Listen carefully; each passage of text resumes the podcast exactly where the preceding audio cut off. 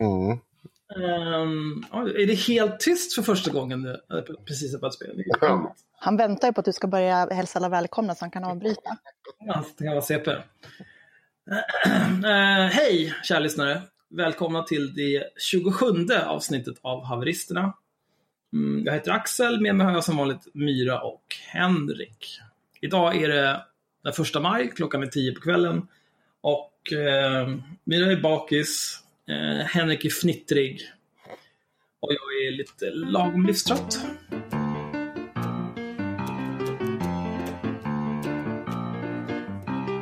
Som en boll kommer jag tillbaks till dig Som en boll kommer jag tillbaks till dig hey, hey, hey. Jag är en gummiboll och du bollar med mig som du vill Jag eh, satte igång inspelningen här nu precis när jag blev klar med en ny, ett nytt ljud som kommer bli en återkommande här i podden. Men jag ska, jag ska spara det till ett, till ett bra tillfälle. Okej, Det ser vi alla fram emot. mm. det gör vi. Så, jag- eller det beror på om jag kan hålla mig eller inte, för att jag är skitnöjd med det här. Mm. Vad ska vi börja prata om? Ska vi prata om socialismen? Det är första maj. Ja, Ja, vad finns det att säga? vi. Henrik har ett talförbud. Eh, Mhm. Nej, men jag, jag skulle vilja säga så här. Jag, vi kan ju prata om att Aron Flam har betett sig CP. Vi kan prata om att, eh, ja, förlåt. Vi kan prata om att ehm, eh, det var någon, någon snubbe som kom med en Franco-tröja in bland syndikalisterna och fick spö. Tydligen, påstår han. Ja, men det ska han väl ha, eller? Jag vet inte. Alltså det, det är väl det vanliga, liksom. han går in bland syndikalisterna, typ knäpper upp skjortan och visar upp sin Franco-tröja. Det var väl inte sådär särdeles jättesmart gjort. Han förväntade Nej. sig att få spö, så att han skulle kunna gnälla om det sen. Ja, Jag menar, jag går ju liksom inte in, jag går inte in och ställer mig mitt i NMR och typ börjar göra handhjärtan åt dem. Då skulle jag ju vänta mig att få en smäll på käften. Men det här är väl också anledningen till att Aron Flam går med typ i sossarnas tåg med en tröja där det står socialism är ondska. Istället för att gå med ENMRs tåg Ja. med en tröja där det står nazism är ondska. För att Men- Aron Flam vill inte få spö. Han Han vill han bara farma poängen. Han hade, ju ett helt, han hade ju ett helt gäng med sig den här gången. Ja, de har blivit kollektivister nu. Mm. Alla har likadana tröjor. Vad fint. Ja, det känns lite Hej, vi är frihetsälskande individualister som älskar kapitalism. Hej, hej! Köp min merch, haha! Skrattar du? Förlorar du? Mannen! Ja, jag visste det. Jag visste det. Så jävla bra. Ja.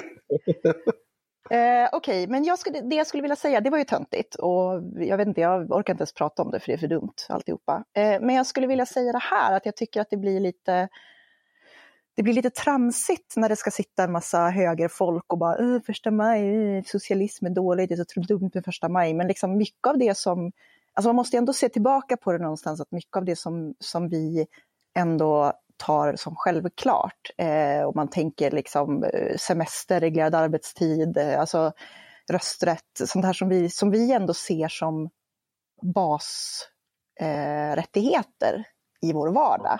Och som högern sa att det var helt omöjligt att genomföra. Allt skulle gå åt helvete. Ja, jag och kommer till det. Det är ju arbetarrörelsens förtjänst. Eh, Mm. och Det här har vi pratat om i tidigare avsnitt. Ja, men jag tänker att det är värt att lyfta igen. Liksom. Det blir ganska töntigt att sitta så här. Man kan faktiskt hedra det. Man kan hedra det historiska. Man behöver inte liksom så här, ja nej, eh, vi ska, vi ska sluta med första maj för att vi har ju liksom första maj som helgdag därför att arbetarrörelsen har faktiskt gett oss väldigt många av de här eh, rättigheterna. Eh, och det blir så jävla töntigt när liksom man ska hålla på och populistbärsa på det bara för man är höger. Man behöver liksom inte rösta rött, man behöver inte tycka att vänstern är bra idag. Men eh, mycket av det som vi tar för givet är ju faktiskt ett resultat av, att, av socialister som har kämpat för det och dött för det, ska vi inte heller glömma att de har gjort. Men vänstern är skitdålig nu. Jag menar, vi har inte fått någon typ av arbetstidsförkortning sedan början av 70-talet var väl De- femte semestervecka. Ja, de har ju börjat driva sex timmars arbetsdag nu. ja, det hoppas jag verkligen. Ah. Eh, apropå det, mm, Vällingby bibliotek hade en, en liten första maj-bokhylla. Som var rolig. Ja, den var rolig. Mm. Gud, Det var en bibliotekarie där som hade byggt en satt upp olika böcker som har med första maj, arbetarrörelsen och socialism att göra. Bland annat flertalet böcker som handlar om Gulag. Det är en jättebra trollning.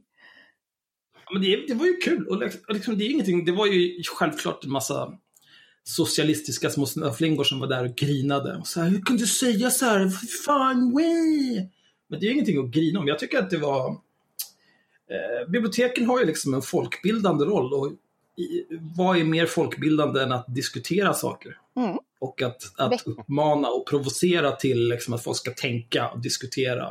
Jag tycker att det var bra gjort. Eh, de hade ju även, någon hade ju anmält det där, men de hade ju, de hade ju fastslagit att bibliotek har inte en skyldighet att inte kränka folk. det tyckte jag var skönt.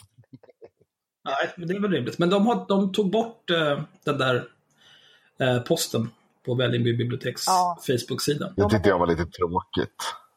Jag tycker det var fegt. Mm.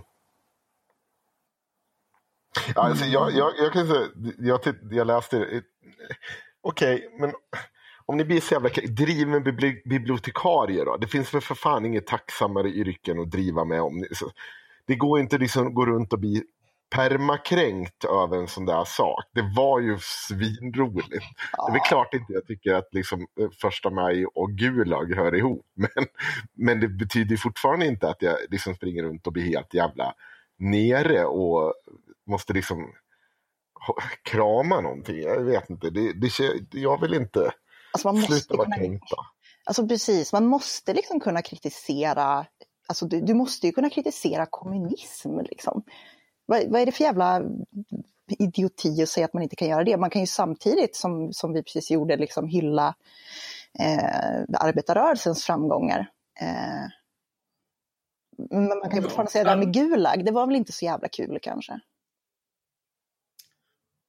Ja, man vill ha... Men det, det där är ju som, det är ju barn liksom. Mm. Världen är svartvit. Socialism är bra, kapitalism är dåligt. Och så får man inte säga någonting som motsäger det, för att de är tre år i huvudet. Mm. Och ömhudade. Skär sig när det blåser för att de är gjorda av, jag vet inte vad, bajs. Ja, in other news, i Ludvika så eh, tyckte nationalsocialisterna att det var en bra idé att ta med en apa upp på scen. När man hade bestämt Per Sjögren tyckte att det var en bra idé att hålla ett tal, ett fiktivt tal tillsammans med en, vad heter det, sån här buktalardocka, Handdocka, typ. handdocka, mm, en apa. Mm. Eh, han, han skulle ju då likna det här vid Alice Bah Kuhnke som såklart är djupt fucking rasistiskt. Men aldrig kan väl någonting ha slagit så fel som när den här... man behöver ju inte nämligen lyssna på vad han har att säga, man kan ju bara göra roliga bilder med det. Ja, Mm. Och framförallt kan man göra roliga bilder som att härskarrasen blev aldrig riktigt densamma efter Stalingrad. Darwinismen har verkligen failat oss. Alltså vilket skräp det var. Det var så tråkigt. Eh, Mm. Jag såg Expo, de satt i ett hörn och fick lyssna på deras egna livesändning för man hörde bättre. Och det var så tråkigt. Det var så långdraget. Alltså de fick liksom... Eh, de får sossarna att framstå som hippa och eh, liksom roliga. Det är nivån på deras tal. Alltså så här, långdragna, dålig humor när de väl försöker. Då blir det den här jävla apan de släpar upp. Och så bara står de och maler på och maler på och maler på. Och man ser de här stackarna som står med skyltarna.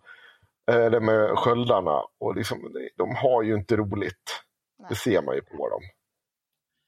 Jag, jag har ju inte sett det här, just det som de, eller talet eller vad man ska kalla det idag, men när man ser de här svenska nazister hålla tal, det känns som att de kommer dit väldigt väl förberedda och har liksom, de har sina anteckningar, jag gissar att de är smarta nog att bara skriva upp stolpar. Mm. Mm. Men, men sen så liksom börjar de freestyla. Mm. Och det blir så Alex Jones-känsla på det, att det är bara helt jävla dumt. Såg, eh, såg du det här filmen jag gjorde på han som går upp och ska sjunga? När de är i Stockholm, för, förra året var det väl? Jag klippte ihop någon film av det till IRM. Nej, det tror jag jag har missat. Eh, Där jag typ klippte in så här reaktioner från Idol-juryn när han står och ska sjunga. Det är världens tråkigaste framträdande verkligen. Eh, lyssnarna kan, vi kan länka till den så kan lyssnarna få lyssna själva. Det, det, var, det var horribelt. Alltså, så här, det, ja, nej. Och så gick det ju inte så bra för dem. De var runt 200-300 i Ludvika och 120. 330 tror jag de hade räknat till eh, researchgruppen. okej. Alltså jag har så jävla svårt att se hur de fick till det, för jag såg, det var så jävla lite folk. Alltså. Men okej, jag, jag får ju lita på dem, att de har stått och räknat. Men det var, det var inte mycket folk. Det kan jag inte påstå. Nej, de var ju Ja. 600 förra året i Falun. Så att Ja, det är Och det i alla fall. Nu var de i och för sig på flera ställen. 120 i Boden, det är fortfarande får inte, liksom, du får ju fortfarande inte ihop det till eh, 500 ens den här gången. Så det var ju inte... De har ju sagt braksuccé själva. Ja, men det, det, så är det ju alltid. De har alltid varit Ja, tusen det- stycken och det har varit... braksuccé. Men det här är ju klassisk eh, nazitaktik. Mm. De känner att de var så många på ett och samma ställe förra året. Så det, i, i år, då delar de sina trupper. Mm. Och så blir det bara tragiskt. Och sen så inser de att de har ett tvåfrontskrig mot de allierade och Sovjetunionen att hantera. Det går inte så jävla bra. Nej. Alltså det, det, var, det var riktigt jävla dåligt var det. Eh, men eh, jag tycker att vi kan nämna det däran för att det, det finns inte så jävla mycket att säga. Jag, jag stod där knappt en kvart innan jag liksom gav upp. Det var kallt, ingen orkar bry sig, uh, hälften gick hem. Mm. Och jag kände väl än en gång att det hade varit roligare att tömt den där jävla stan istället för att faktiskt eh, stå där. Men eh, tyvärr finns det för mycket folk som tänker på att de måste hålla ett tal eh, snarare än att göra en jävligt frän aktion mot nazister.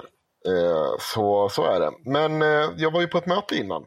Mm. Eh, Jag hade blivit inbjuden av Dalarnas Tidning till att eh, träffa förintelseöverlevaren Heidi Frid som hade bjudit in, hon hade lovat att komma dit och protestera den här dagen. Och eh, på, ja alltså mötet skulle ju då vara mellan näringslivet, lite politiker och några lokala aktivister, eller aktivistgrupper. Och därigenom blev jag inbjuden. Eh, en person från Dalarna mot rasism och eh, en person från eh, Clownerna mot rasism, eller We Are Dalarna som de heter. Och sen var det en, någon vd från ABB, någon från Spendrups, några politiker. Alice Bah kom. Eller ja, vi, vi kan ju komma dit, för att det var faktiskt nämligen så här att igår kväll fick jag reda på att eh, ehm, Kristina Wixell från Make Equal skulle dit, vilket jag tyckte var lite roligt. Eh, och för er som inte vet vad det handlar om så en snabb recap. Så för ett tag sedan så hörde, eh, efter vi hade kritiserat Sveriges unga muslimer så skrev Kristina Wixell ut ett brev till 30 organisationer. De påstod att vi Eh, på IRM, eller jag, var ute efter henne med flera eh, och publicerade egentligen hela Rashid Musas ursäkt och liksom bara tog full ställning för Summa att de hade skrivit under en debattartikel mot rasism tillsammans med dem. Eh, sen dess har jag pratat med dem. De skrev också ut att taktiken var att de inte skulle prata med oss. De skulle inte besvara kritiken. Efter det har det ju hänt en del. Eh, Den stora utredningen från eh, Myndigheten för samhällsfråg- civilsamhällsfrågor och, nej, ungdoms och civilsamhällsfrågor har kommit ut med sin jätterapport och där man ännu mer styrker tesen om att det finns eh, jihadism inom SUM, eller har funnits jihadism inom SUM, det har funnits antisemitism, homofobi och liksom reaktionära krafter i allmänhet. Eh, så, eh, och Make Equal har ju suttit tysta som kyrkmöss under hela den här perioden, de har inte sagt någonting. Så jag tänkte att det, det blir väl lite kul om eh, vi får en chans att prata om det som har hänt. Och faktiskt så hade jag inte tänkt mig en direkt större konfrontation kring det, utan jag hade tänkt att vi kanske skulle gå ifrån här och lösa det, så slipper jag hålla på och tjabbla med en till grupp människor som jag faktiskt inte har något större intresse av att tjabbla med. Mm. Eh, Men i alla fall mötet gick av stapel. Det visade sig att då Al- Alice Bah Kuhnke kom, men även Linnea Claesson eh, som satt alldeles framför mig. Och eh, skulle, mötet då skulle vara väldigt konkret om vad man skulle göra lokalt mot eh, eh, nazismen, men det var väl inte så mycket konkret vad man skulle göra lokalt mot nazismen. Det var några som hade lite åsikter kring det. Eh, Linnea Claesson har ju ingen som helst förankring i Dalarna vad jag vet om. Inte, så hon inte inom antinazism heller väl? nej, hon berättade mest att hon ville bli som Heide Frid när hon blev gammal, modig. Eh, och sen Ja, var det hon över. Hon vill ha suttit i koncentrationsläger. jag tänkte säga, får hon sätta sig i Eller? koncentrationsläger först? Ja, ja kanske det. Ja. Eh, Men vad ska det betyda? Att du, du vill bli som... jag, jag vet inte. Skit, det är skit i samma. Hon är inte det viktiga för den här berättelsen. Det var bara jävligt märkligt när det kommer någon folk nere från Stockholm. Och det, det är sällan jag blir så jävla identitetspolitisk som när det kommer till Dalarna. Ni ska komma upp hit en dag om året. Ja, två dagar på midsommar också. Supa skallen av er. Eh, alternativt komma hit när det demonstrerar nazister och visa hur bra ni är. Och sen åker ni hem igen och så gör ni ingenting åt att vi fortfarande har det största nassefästet i liksom, Sverige. Ja, nassar som står och rekryterar på skolgårdar och så vidare. Ja, det är så vedervärdigt. Alltså jag har varit mest bara jävligt provocerad av dem som liksom det kändes som att det var fler personer som bara ville sola sig i glansen av Heidi Frid och hennes arbete. Och det, det ska man ju inte ta ifrån henne för hon har varit ute och fightas, liksom, hon är 90 plus och fortfarande ute Ja, hon och är ju grym, föreläser. herregud. Hon är ju en Ja. inspiration, den kvinnan. Ja, men man vill liksom, ja, man kan ju bara kolla på vad tidningarna trycker upp. Och det är ju inte direkt de lokala aktivisterna som är ute och fightas varje dag i Dalarna, utan det är ju såklart några kändisar som får stå där längst fram tillsammans. Och det, det där äcklar mig. Jag menar, fan, komma hit. Det är så jävla... Ställ åt sig. Är det någon, ni pratar om det här med att backa och lyssna. Sätt dig ner i båten, kom inte upp här och ställ, låt dem som är faktiskt är här och jobbar. Vi har fullt med aktivister som jobbar eh, här. Låt dem tala, låt dem stå i centrum, för det är de som kommer vara kvar här när ni åker hem. Det blir någon slags jävla eh, nasse-safari man åker på. Ja, men det är väl någon sorts, det är lite grann som liksom du åker ner till, till Somalien och så, alltså Somalia och så står du där och, och poserar med några stackars barn eh, och sen åker du hem igen. Jämför, okej. Ni, det är ungefär lika mycket av en, ett u-land i Dalarna. Ja, Dalarna, Sverige, Somalia. ja, det där är så... Eh, Nassarna kan ju vara pirater liksom. Ja, men i alla fall. Eh, eh, när, när det här mötet var över så ville jag gå och fota men ja, jag gick fram till Kristina Wixell som precis skulle hålla ett tal och frågade om hon hade tid att snacka med mig en stund. Och det hade hon, sa hon. Och eh, jag kan väl säga så här, vi kan väl lyssna på inspelningen först så kan vi diskutera vad som hände Kan, vi sen. inte bara, kan du inte säga det där när, som du berättade när de går upp och säger att det är så vitt? Det tycker jag var roligt. Ja, det var eh, en eh, person från eh, eh, Dalarna mot rasism som eh, fick ordet där inne i rummet. Och hon förklarade då för hela rummet eh, i princip att eh, det är för jävligt att hon sa ju också sådär att ni kommer hit en gång om året och gör det här eh, eh, och sen åker ni hem och så är det vi som är kvar här. Och jag tänkte väl för det första, ja, jag har inte sett dig någon annan tidpunkt på året än under första maj, men okej, det är väl fine, det är jättebra. Eh, men det andra säger så att eh, ja, det här rummet, titta runt i det här rummet, det är så vitt, det är inte vi som blir drabbade, det är inte vi som eh, får slöjan avsliten, det är inte vi som blir misshandlade på stan eh, här, utan det är andra. Och, jag, och jag bara, ja, Angelica som hon heter. Nu är det ju, råkar det vara så att du, du kommer ju varje möte och säger så här, men va, varför skickar inte du hit någon rasifierad då? Från Dalarna mot rasism. Mm. Nej, men hon vill ju vara där själv. Ja, det är någon ja, annan som ska det vara. Hon vill ju träffa Alice Bah Kuhnke. Ja, ja men man Men det här, är som Linnea Claesson, det här är som när Linnea Claesson skriver en text, eh, som vit privilegierad kvinna skriver en text på Aftonbladet om att ah, det är så dålig representation av, av eh, så här, eh, homosexuella och människor som rasifieras och, eh, och så vidare. och så vidare. Och Man bara, men okej, okay, men du säger ju det här, fast du är ju en hycklare, för att du säger ju det här från din egen enormt privilegierade position, eh, där du tar upp plats liksom. Det blir bara tomma ord då. Ja, hon kunde väl ha hittat någon högsvärtskalle i rullstol så, och lånat ut sin Ja, ja, precis. veckokrönika Ja. till den Det är personen. läpparnas bekännelse gång Ja. på gång. Det är liksom det är vad det är. Och det är framförallt det där, hur många gånger har Jo, inte det där precis. sagts? Ja. Herregud, räcker det inte? Ja, men jag, har inget problem, jag har inget problem med att man försöker se till att människor... Alltså, så, men jag, jag, jag tror ju inte... Det, det ska ju vara mer än bara en jävla hudfärg. Det ska ju sitta någon jävla kompetens i det där. Vi pratar om organiserad rasism där i, i det där rummet. Och jag vill gärna prata med dem som kan organiserad rasism. Vi pratar inte om strukturell rasism. Ska vi göra det så ska vi prata med dem som kan om strukturell rasism och de som utsätts för strukturell Mm. rasism.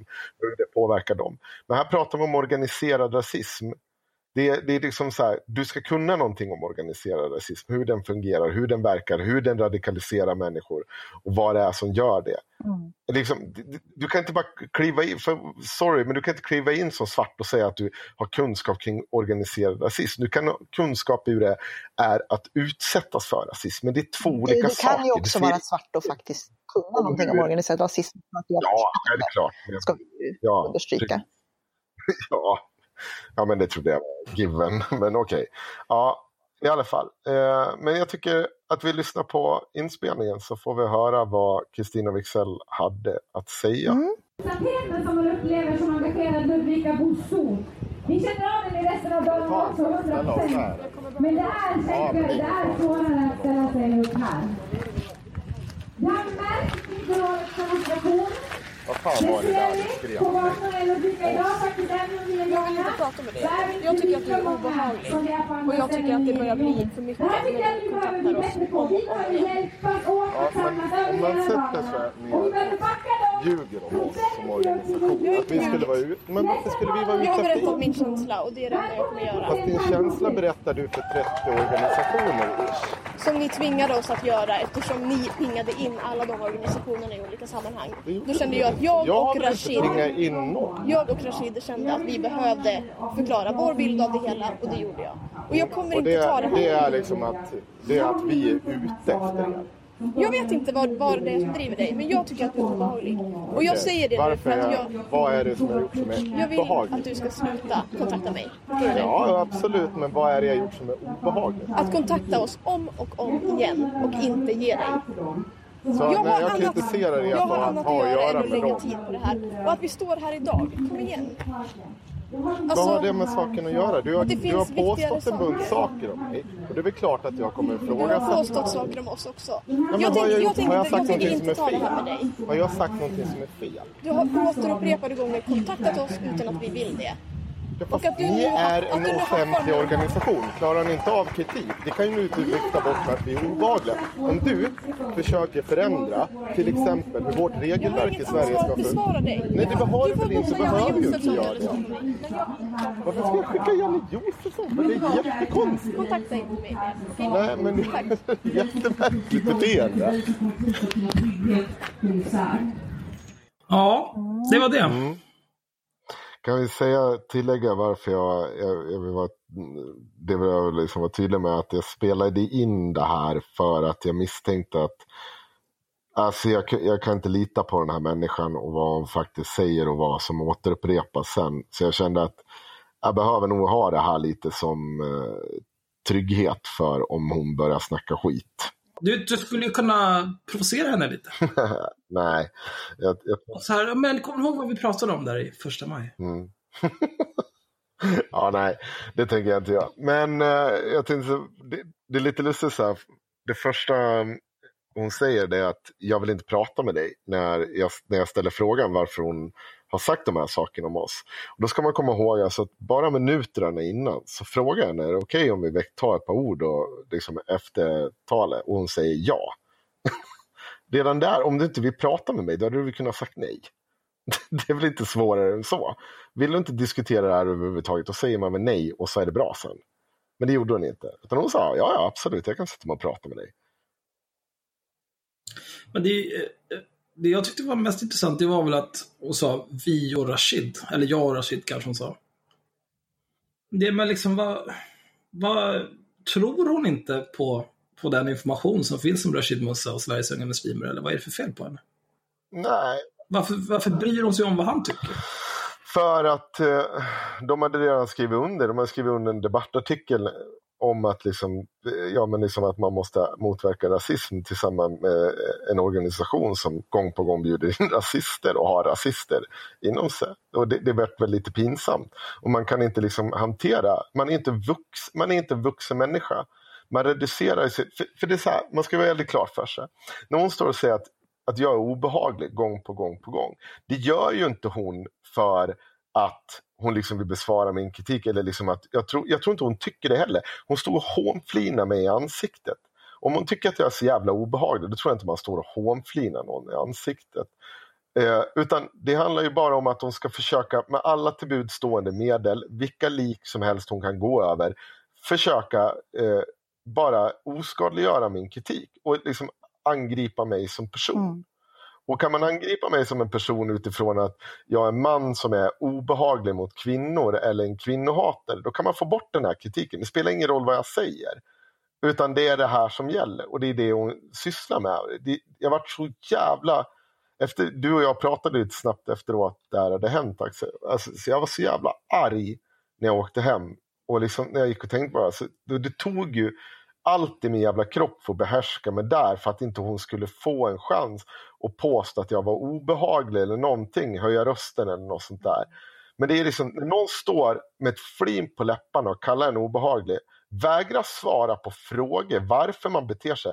Säger så ja men det är min upplevelse. Jag skiter väl om det är din jävla upplevelse. Ja, ja men hon har ju gått ut med det här som att det är sanning. Det är det, är det som är ja. eh, obehagligt, att hon liksom har gått ut och sagt ja, IRM eh, typ har en, en vendetta mot det här. Det här är inte någonting man behöver bry sig om, utan det här är, jag kommer inte ihåg exakt vad hon sa, men det var ju åt det hållet. Ja. Eh, det är inte en upplevelse, det är ett påstående om vår motivation. Eh, alltså det, det, det, är liksom, du kan inte ha en upplevelse, där finns det faktiskt ett rätt och fel. Eh, och i det här fallet så har du rätt. Liksom. Och sen är det så bara, när hon säger så här, och jag bara, men vad har jag gjort som, eller så här, vad är det som är obehagligt? Att du har kontaktat oss utan att vi mm. vill. Mm. Nej, nej men, ja, det, är, det, det är inte giltigt. Jag tror inte Stefan Löfven gillar när de kontaktar honom om Transportstyrelsen heller. Men världen funkar inte så. Du är en organisation som ämnar att påverka svensk lagstiftning. Då kommer du få frågor mm. om det. Du, är inte, du, du försöker påverka liksom, svensk demokrati och allt vad det innebär. Eh, och jag, mycket av grejerna håller jag med om. Men du kommer vara öppen för kritik. Och jag har kritiserat dig vid två tillfällen. Och det är inte så jävla farlig kritik. Det är inte sånt som inte, det är inte ohanterbar kritik. Men ni har gjort det ohanterbart. Genom att inte svara på frågor, genom att trycka på att jag ska skriva krönikor istället för att bara svara på enkla mm. frågor. Jag hade inte för en sekunds avsikt att göra det här till en stor offentlig sak från första början. Det var det Make Equal som gjorde. Det var det när från första sekunden jag ställde frågan om hur de skulle göra med det jävla jäg, ägaransvaret för mobiltelefoner och datorer. Och jag tyckte att det här, vänta nu, nu kommer ju ni sätta oss i en situation där vi ska bevisa vår oskuld. Och det är inte liksom enligt svensk rättsprincip. Det omdanar ju hela den principen. Det här ändrade de ju också. Ska vi... Ja, det, det, har de tagit bort och det är också så jävla sjukt. Men så varför sa ni inte bara att oj, vi har inte tänkt igenom det. Ja, men vet du vad, du har kanske en poäng här. Jag ska prata med de andra lite om det här. Det här kanske gick lite fort, för, för fort fram. Så hade vi gått vidare med våra liv. Ingenting av det här hade hänt. Hur, hur gammal är den här Kristina Wikström? Jag vet inte, hon är, ja, runt 25-30. Jag bara tänker, alltså, allt där, du ekar hos dig Henrik. Ja, jag har inte rört mig en sekund nu bara. Så. Ja, nej, vi, vi behöver inte bli ovänner, men ja. eh, så är det. Ja. ja, men det låter som att det här är liksom... Det här, återigen, så här barnsligt beteende att inte kunna erkänna att man har fel. De hade ju bara efter den här artikeln där eh, Sveriges unga muslimer var med signatur. Mm.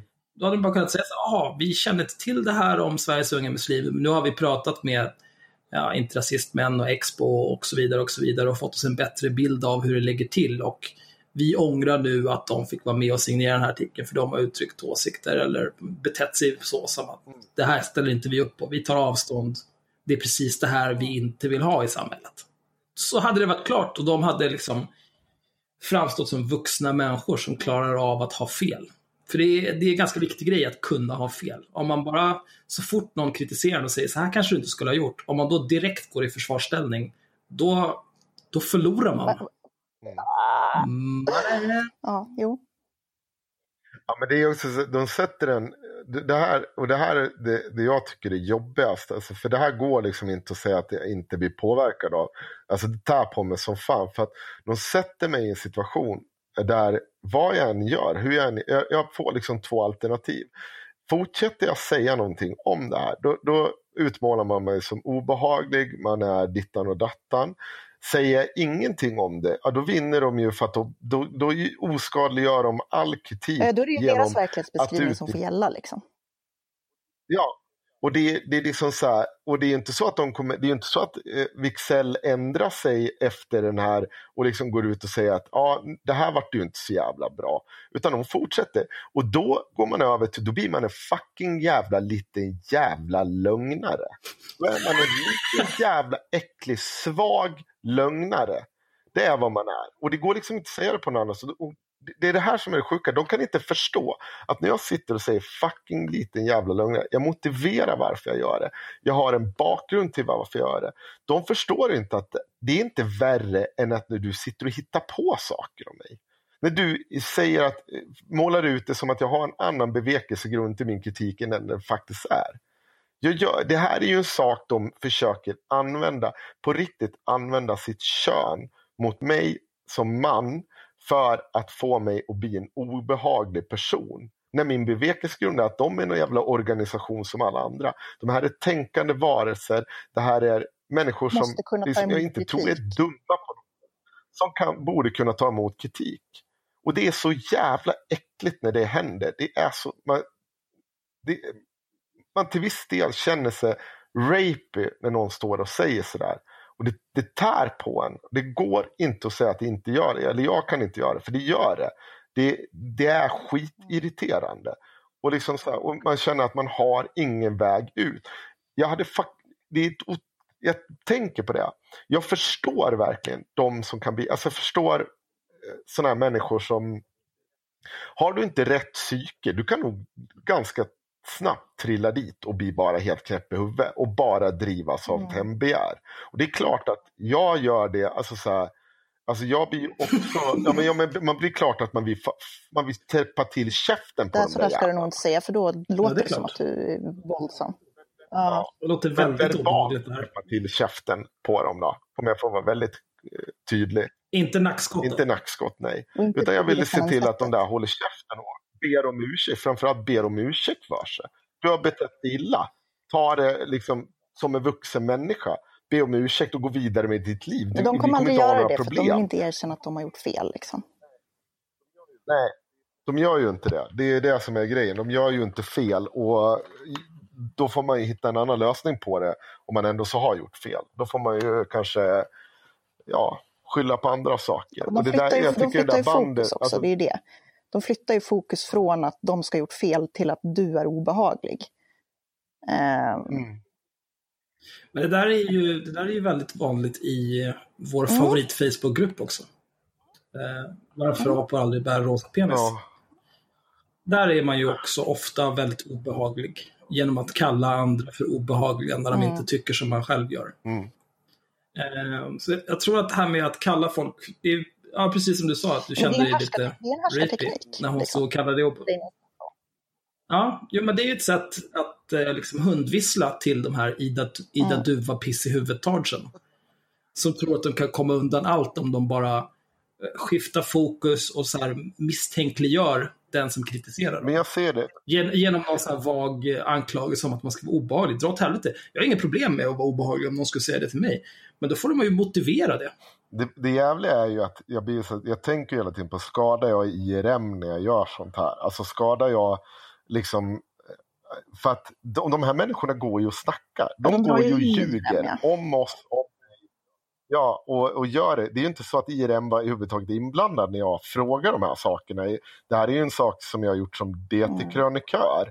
Eh, Och jag har inte haft någon jävla samråd med IRM om hur, huruvida jag ska göra det här eller inte. Det, det gör ju jag liksom privat och det får jag göra privat och det får alla andra göra privat. Eh, vi har inga moraliska betänkligheter när Myra sitter och gör tuttbilder på Twitter och skriver långa rans. Det, vi behöver inte ens alltid hålla med om allting. Vi har ett eget jävla liv utanför det här och vi kan faktiskt skilja på Mm. de två sakerna. Och jag tror att de flesta som har med oss att göra förstår att vi skiljer på de två Mm. sakerna. Eh, jag, men jag skulle aldrig i mitt liv gå ut och jag, så här, jag menar, det är så jävla sjukt. Jag kommer ihåg när vi fick kritik för just den här insamlingen till Jimmie Åkesson för att vi skulle köpa middag med honom. Och det visade sig att eh, eh vi, eh, alltså så att pengarna slussades via någon jävla konstig Men det gick, organisation. pengarna skulle ju gå till SDs egen hjälporganisation som hade någon sorts koppling till Ja, någon kyrklig som var lite så här halvnationalistisk. Det var ju något sånt där liksom. Ja. Ja, men det var ju så bara att gå igenom och titta på. Så här, först så jag bara, ja men okej, vi har erkänt, vi har inte ko- kollat det här till 200 procent. Eh, och det var, jag tyckte det var intressant, för, men det var ju bara hantera kritiken. Sen gjorde ju vi vår research lite bättre än vad våra motståndare. Vi kollade upp med eh, vad de som sålde traktioner, de menade på att det måste gå på den här vägen som Mm. man beskriver det. Eh, och så vidare och så vidare. Och då löste vi det. Men vi visste ju fortfarande, ja men då måste vi tänka till till nästa gång. Man lär sig ju någonting. Det är inte alltid man gör Nej, nej. 100% rätt. Men där var det ju liksom, Det vi hade, ju tittat, vi hade ju tittat upp och sett att det skulle gå, nu jäkar det jättemycket igen. Jaha, okej. Ja, är ni Ja, det är säkra på att det är jag? Ja. Ja, Jag vet inte vad jag ska ta vägen och så jag sitter liksom i mitt kuddfort här. Så här. Men varför, varför Men sitter du inte bara vid ett bord som en normal ljud människa? har vi kommit fram till. Jag har flytt från dig Jag har till och med gjort slut Men så ber du mig Och så är det som förut gummiboll kommer jag tillbaks till dig som ska vi gå vidare kanske? Jag vet inte. Vi kan väl konstatera att Make Equal är en jävla råttorganisation som kan dra åt helvete. Ja, nej, jag tänker faktiskt inte, jag, jag vill inte säga så. Jag tror inte att det var, eh, det här är ju inte direkt allas eh, val där. Och jag, jag, jag håller liksom, jag, det är olika delar. Jag, så här, jag tycker inte allt de gör är dåligt på något sätt. Jag, har liksom, jag följde den där organisationen från första början för att jag tyckte att det var mycket av de har gjort bra. Och framförallt jag var imponerad över hur eh, snabba och mobila de var i kampanjer och sånt. Och det, det finns ju en anledning att jag följde dem från Mm. första början. Men eh, den där eh, Wixell, hon kan ju ja, Mm. åka till månen.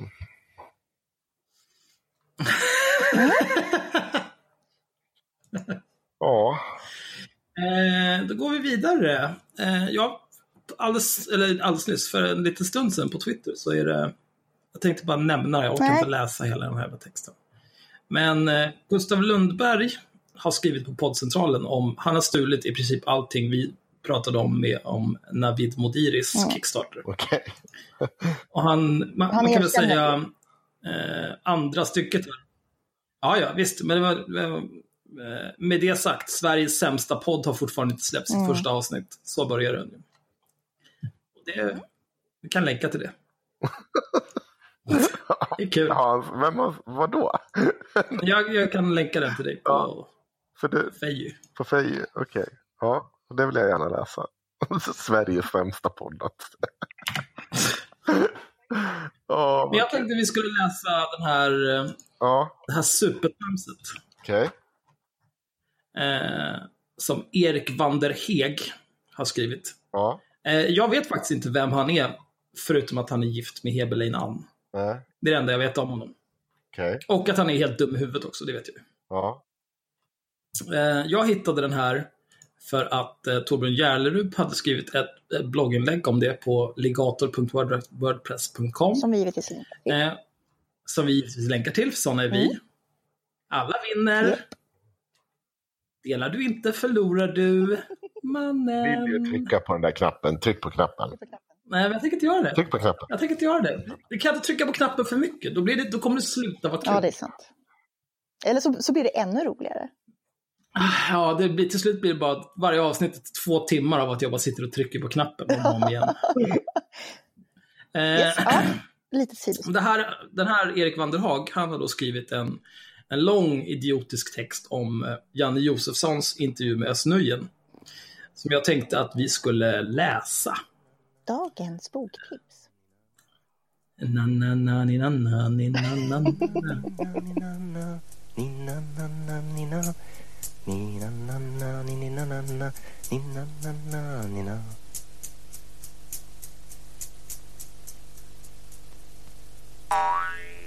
Dagens boktips. Eh, Jag, läser, jag kör som vanligt, jag läser ett stycke och sen, om, det inte är något superkonstigt i just det stycket, då kan vi pausa lite för reflektion. Mm. Eh, Det här är då skrivet på ledarsidorna.se. Eh, Publicerades för ja, jag vet inte, en vecka sedan kanske. Rubriken är När Öss mötte Janne. En kulturkrock mellan skam och skuld. Och ingressen är Affären har snöj- får jag bara säga så Åh, här? herregud! Jo, jag måste bara, jag måste, förlåt. Jag, var, det, jag måste verkligen bara så, läsa det här citatet från den, den Men- texten du hade. Jag måste Men det kan man var, väl läsa Jo, klart? men läs, läs det. Läs Ja nu, nu ställs det eh, så här, i maj sjösatte podden Hur kan vi i regi av radioprofilen och samtalsaktivisten Navid Modiri. Sedan tidigare har Modiri emellanåt synts i tv och desto oftare hörts i radio. Det där till att han kan höras på Spotify, Navid Modiri och Gudarna. Samt sedan tidigare driver podden Björn Navid där han tillsammans med buddhistmunken Björn ja, Lindeblad talar om existentiella, existentiella ämnen. Nu ställs dock tusen konstnärer Modiri inför det till synes omöjliga uppgiften som varje skicklig kvacksalvare och solovårare måste ta sig an. Att hitta en helt självklar idé, sedan marknadsföra den som något nytt och fräscht och för att slutligen tjäna storkovan. I Navids fall är det samtalet, det förstående som är den tilltänkta kassakon. Ja. Det är bra sammanfattat. Ja men det är bra, det var fan bättre utskåpning än vad vi gjorde. Ja. Ja. Jag gillar också särskilt det här när han tar upp, eh, läsa ut, som en del av kampanjen kan man läsa utlåtanden från intellektuella S, som Alexander Perleros, grundare av Framgångspodden, Mia Törnblom, självhjälpsguru, och Per Holknekt, känd på LinkedIn. Det, det där är så jävla sant. Det Per Holknekt, han är verkligen känd på LinkedIn. Varenda gång jag går in på LinkedIn så är det 30 pers av de jag har som kontakter där som har likat någon jävla plattityd han har skrivit. En någon vidrig jävla humble brag om hur jävla bra det går för honom. Så jag är så trött på att se honom. mm. Ah, Kände på LinkedIn, det är lite som att vara liksom någon sorts sämsta sortens kändis. Alltså, det är som att vara sociala medier-kändis fast sämre. För det är typ det Ja, sämsta alltså, sociala det är- medierna. man kan ju vara känd på LinkedIn för att man typ eh, man är Satya Nadella eller någonting. Mm. Mm. Eh, eller så kan man vara känd på LinkedIn för att man postar nonsens dagarna i ända. Mm. Ja. Oj, Ja, äh, äh.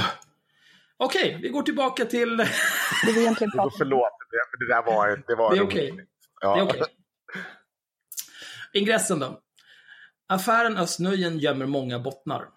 Här handlar det om den extraordinära situationen att en mycket berömd komiker tillsammans med ett par släktingar i egenskap av byggherre för en fastighet på Gotland anlitat den värsta terroristen i svensk historia, Rakhmat Akilov. Eh, redan här är det ju totalt efterblivet, för det här är en helt ordinär situation där en person tillsammans med några släktingar har anställt svart arbetskraft. Mm. Han var ju inte terrorist när de anställde honom. Nej. Eh, så att eh, Erik Vanderhag förlorar. Man... Första stycket.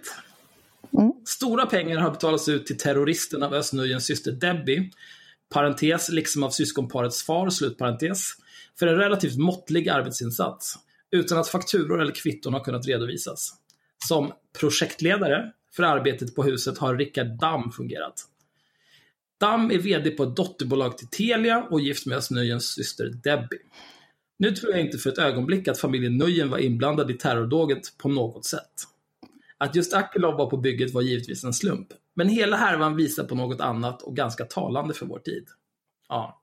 Jag tror inte att de var inblandade där. Men! Mm. Nu ska jag skriva 800 miljoner ord om varför du borde vara ganska misstänksam mot de här håriga jävla kurderna. Mm. Jag hatar den här människan alltså. Fy fan vilket svin. Mm. Ah, Det. Aktörerna i detta... det blir värre också, eller hur? Det blir mycket Mm. Det är mycket värre. Aktörerna i detta drama är byggherren Öss som får ett arbete utfört på sitt hus till en lägre kostnad eftersom han undviker att betala skatt eller sociala avgifter. Det ska vara och sociala avgifter. Där. Men de älskar ju sånt. Det här är ju borgare. De vill ju inte att man ska betala skatt och sociala avgifter. Jag förstår inte varför Ja, han... men alltså, hade det varit någon han gillade, då hade han ju försvarat honom som en, som en listig entreprenör. Ja, precis. Det här är ju rimligt. Det här ska- skatteflykt eller skatteflykt är självförsvar och så vidare. Ja, ja, absolut. Skatt är stöld och självmord. Ah, detta samtidigt som han under stora åthävor anklagar den svenska borgerligheten i sina Expressen-krönikor för att skapa en ny underklass av invandrare genom att smita från skatten. Vidare har vi Debbie, likaledes byggherre, som tjänar sitt tarv som välbetald advokat genom att representera de asylsökande som överklagar sina avvisningsbeslut. Det här är ju, visserligen har han rätt i det här, alltså det är ju alla sådana här, alla som är, profilerar sig som vänster, men som samtidigt håller på att fitta sig på olika sätt. Mm. Som det här, de är ju svin alltså. Det är, som jag alltid säger, hycklare, det är det absolut värsta jag vet.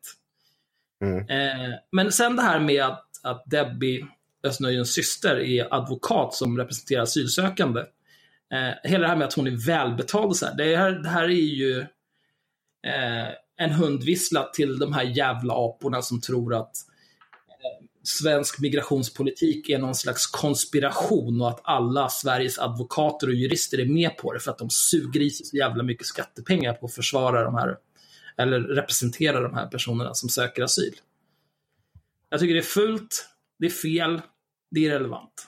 Ja, det är också, men jag måste säga så, det, det också framstår ju som att du, ja, alltså så här, du, jaha, ska de inte ha juridiska ombud? Eller liksom, ska det vara helt rätt? Så, alltså det, det är så jävla paradox. Mm. Nej, men det, han, han, han, eh, alltså vidare har vi Debbie likaledes byggherre som tjänar sitt tarv som välbetald advokat genom att representera de asylsökande som överklagar sina avvisningsbeslut. Det han gör här är att han försöker misstänkliggöra henne Ja, jo, genom att ja. säga att hon tjänar pengar på att folk som har blivit avvisade ska, ska överklaga. Som, som är liksom, Det är inga konstigheter att man kan överklaga. Det är för att vi lever i ett rättssystem. ja. Och det vill Eh, inte de egentligen. men, eh, men de vill ju inte det, utan de tycker att alla som har blivit avvisade, de ska dra åt helvete helst samma dag. Mm. Och som sagt, han, han hänvisar ju implicit till den här myten om advokaterna som tjänar grova pengar på det här. Mm. Ja, men det finns säkert advokater som tjänar bra med pengar. Det, det, alltså, det är inte heller... Men alltså, så här, då, då, är det ju, ska du ha, då får du ju välja. Antingen ska det vara rätt så säkert att ska advokater tjäna mindre pengar på att företräda asylsökande. Ja, ja men det är också så här, Säkert i slutändan. varför tycker någon som är höger att det är fult att tjäna pengar plötsligt? Det, det är så Mm. dumt. Ja, vi fortsätter här nu. Hon städslar, alltså städslar. Det är så mycket trams där som tjänar sitt tarv. Hon städslar. Tror att du är duktig för att du kan lite ord där, din jävla sopa. Jag blir så jävla arg på sånt här. Det är så, åh, folk som måste visa att, alltså, ja, jag, Jag kan har- ord, men jag vet inte hur jag sätter ihop dem. Så att Nej, alltså, och sen inte begriper heller att du skulle skriva Nej. text, då skriver du ju så att vem som helst kan begripa den. De, ja. Men nej, han måste visa sitt, han måste liksom trycka sitt bildningskomplex upp i ansiktet på alla som läser den här skiten. Jävla sopa. Rimligt. Jag har Ja, gjort ett, jag har gjort ett till Nassemi mot dig, Henrik. Kolla Facebook. Ja, jag behöver också titta på Mm, Nasse Mim. den ligger i min grossisten. Mimgrossisten. Nice. Ja, jag får ta det sen. Nu har jag läst vidare. Hon städslar utan samvetsbetänkligheter utvisningshotade papperslösa individer som svart arbetskraft. Svågen Rickard leder arbetet med de papperslösa arbetarna under 2015, men är samtidigt i full färd med att bygga upp en kedja med HVB-hem för att ta emot, parentes, och tjäna pengar på, slutparentes, den exempellösa mängden flyktingar som kom till vårt land under samma tid. Har Erik Wanderhag kritiserat Bert Karlsson för att han tjänar pengar på de här jävla hemmen eller? Din vedervärdiga jävla bajskorv. Åh. När SVTs ledande magasin för grävande undersökande journalistik, Uppdrag granskning, gör ett program för att kartlägga terroristen Akilovs tid i Sverige var det därför naturligt för programledaren Janne Josefsson att ta med ett inslag när han intervjuade Östnöjen om sitt samröre med gärningsmannen. Det är ju så jävla insinuant och slemmigt allt det här. Ja. Av detta blev det inte mycket bevänt. Bevänt. Alltså. Nujen var inte det minsta intresserad av att svara på några frågor om någonting. Han kände sig uppenbarligen så hotad av hela situationen att han hade tagit med sitt eget filmteam, parentes, komplett med sminkös för egen del, slutparentes, för att spela in själva inspelningen. Vad fan ska han dega smink till Janne Josefsson för? Det verkar ju helt sjukt. Uh, Det är också någonting som, jag ska tillägga, det är också någonting, eh, en, en grej som Janne Josefsson påpekar i Uppdrag gransknings eh, egna klipp, vilket också är så helt jävla irrelevant. Så här, va, ja, du har sminkare, sitter han och säger bara. Ja, så vi har tagit till lite finnar, säger han och något sånt där i början. Och det är också så här, det är också bara för mis- det är ju inte relevant för någonting. Det är ju för hela tiden utmålande att han är här för att måla upp en annan bild. Liksom hela den jävla karusellen. Ja, ja, det är vedervärdigt. Mm. Samma dag som SVT sänder intervjun lägger Nöjen upp sin egen inspelning för att visa hur Janne Josefsson egentligen arbetar. Det märkliga är att versionerna i princip är identiska. Likväl betecknar Nöjen SVTs version som en lögnaktig svartmålning och sin egen som ett skoningslöst avslöjande av SVTs och framförallt Janne Josefssons lömska ränkspel. Hur kan detta komma sig? Uh, ja, han tycker väl att det är det. Jag vet, vad, är, vad är det för dum fråga? Ja, men man kan säga så här också. Det, det, det, det är också inte, det är inte sant. Det man ser i, alltså det är inte ett stort avslöjande för de här dumheterna som Granskning Sverige har klippt ihop när Östnudgen säger, de finns ju kvar i båda delarna och det, det får ju, det, han framstår ju fortfarande som en idiot när han sitter och säger de här sakerna, Östnudgen. Men ser man hela klippet så ser man också lite andra saker. Man ser vad Janne Josefsson faktiskt sitter och gång på gång påstår att han är inblandad implicit på ett annat sätt än vad han ger Ja, sken av. Alltså, Och det som ju- inte- Men det där snackade vi om i förra avsnittet tror jag. Att Ja. det är så konstigt, Ja. liksom insinuant, när man ska prata om honom som, liksom, som terrorist och sen så börjar man prata om så här, du har anställt honom. Det vore väl relevant om man någonsin hade träffat honom. Alltså att prata med sådana som faktiskt har interagerat med honom, men det har ju inte Östnudgen gjort. Han blir ju bara lyft för att han är kändis. Liksom. Och hittills är det någonting som ingen av de här människorna hittills har bevisat. Det är att även om Östnudgen visste om att han jobbade svart där, att det fanns folk som jobbade svart där, så det är ingen som är på något sätt i närheten belagt att de visste om att de var papperslösa och så vidare. För det är ju faktiskt inte så att man sätter sig och kollar lägg på allihopa som ska komma om man anställer en svart person. Alltså, inte, oj Oj, that's racist. om man anställer, anställer någon svart. Utan det är ju liksom, eh, man vill ju veta. Du vill veta så lite som möjligt. om- Ja, man vill att de kan, kan sitt jobb, ha lite goda rekommendationer, att de kan lösa det här rivningsarbete eller renovationsarbete. Så, så går man vidare med sitt liv, pungar ut så lite pengar som möjligt. Det är ingenting som säger i varken Granskning Sverige eller, eller Uppdrag granskning eller någon som belägger ens i närheten att de hade en aning om att han var eh, papperslös. Nej. Men det är också... Ja, jag, ja, blö. Ja, men fortsätt läs. Ja. Det, jag tycker det är bara värt att komma ihåg Ja, ja, absolut. Svaret på denna fråga ligger emellertid inte i själva sakinnehållet, det vill säga i vad som sades under intervjun. Tror du att du behöver berätta för oss vad sakinnehållet är den här? Alltså, han tror att han är så duktig den här lilla råttan.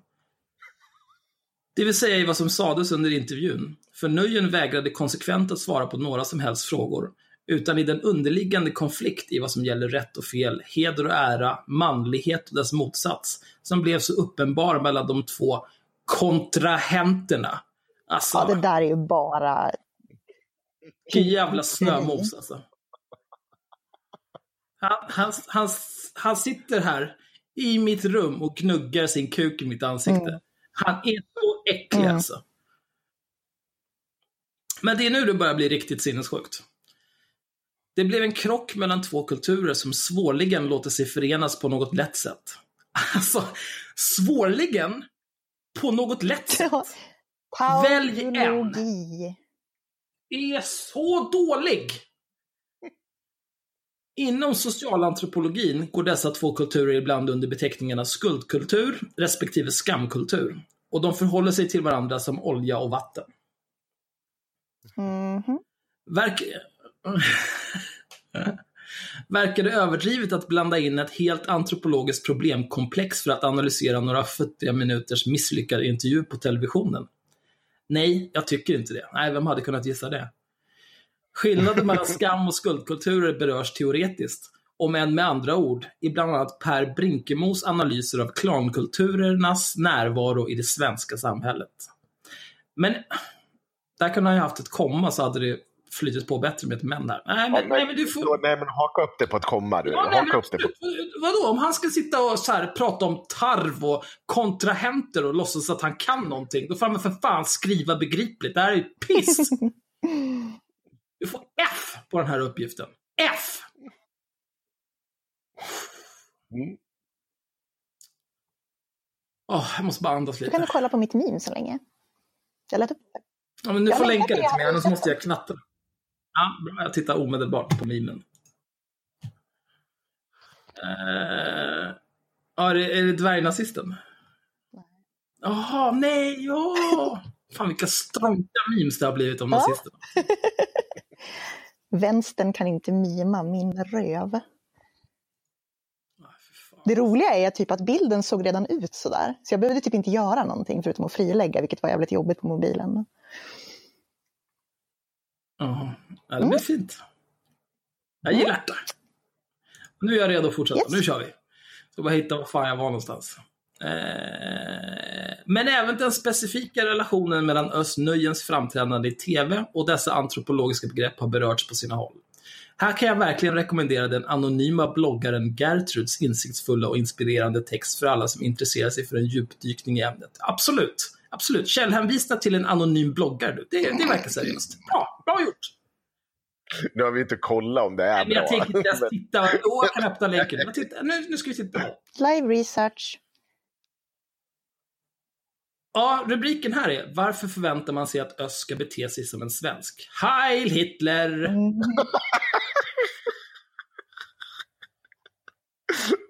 Ja, men fortsätt. Vi, vi skiter alltså- Gertrud.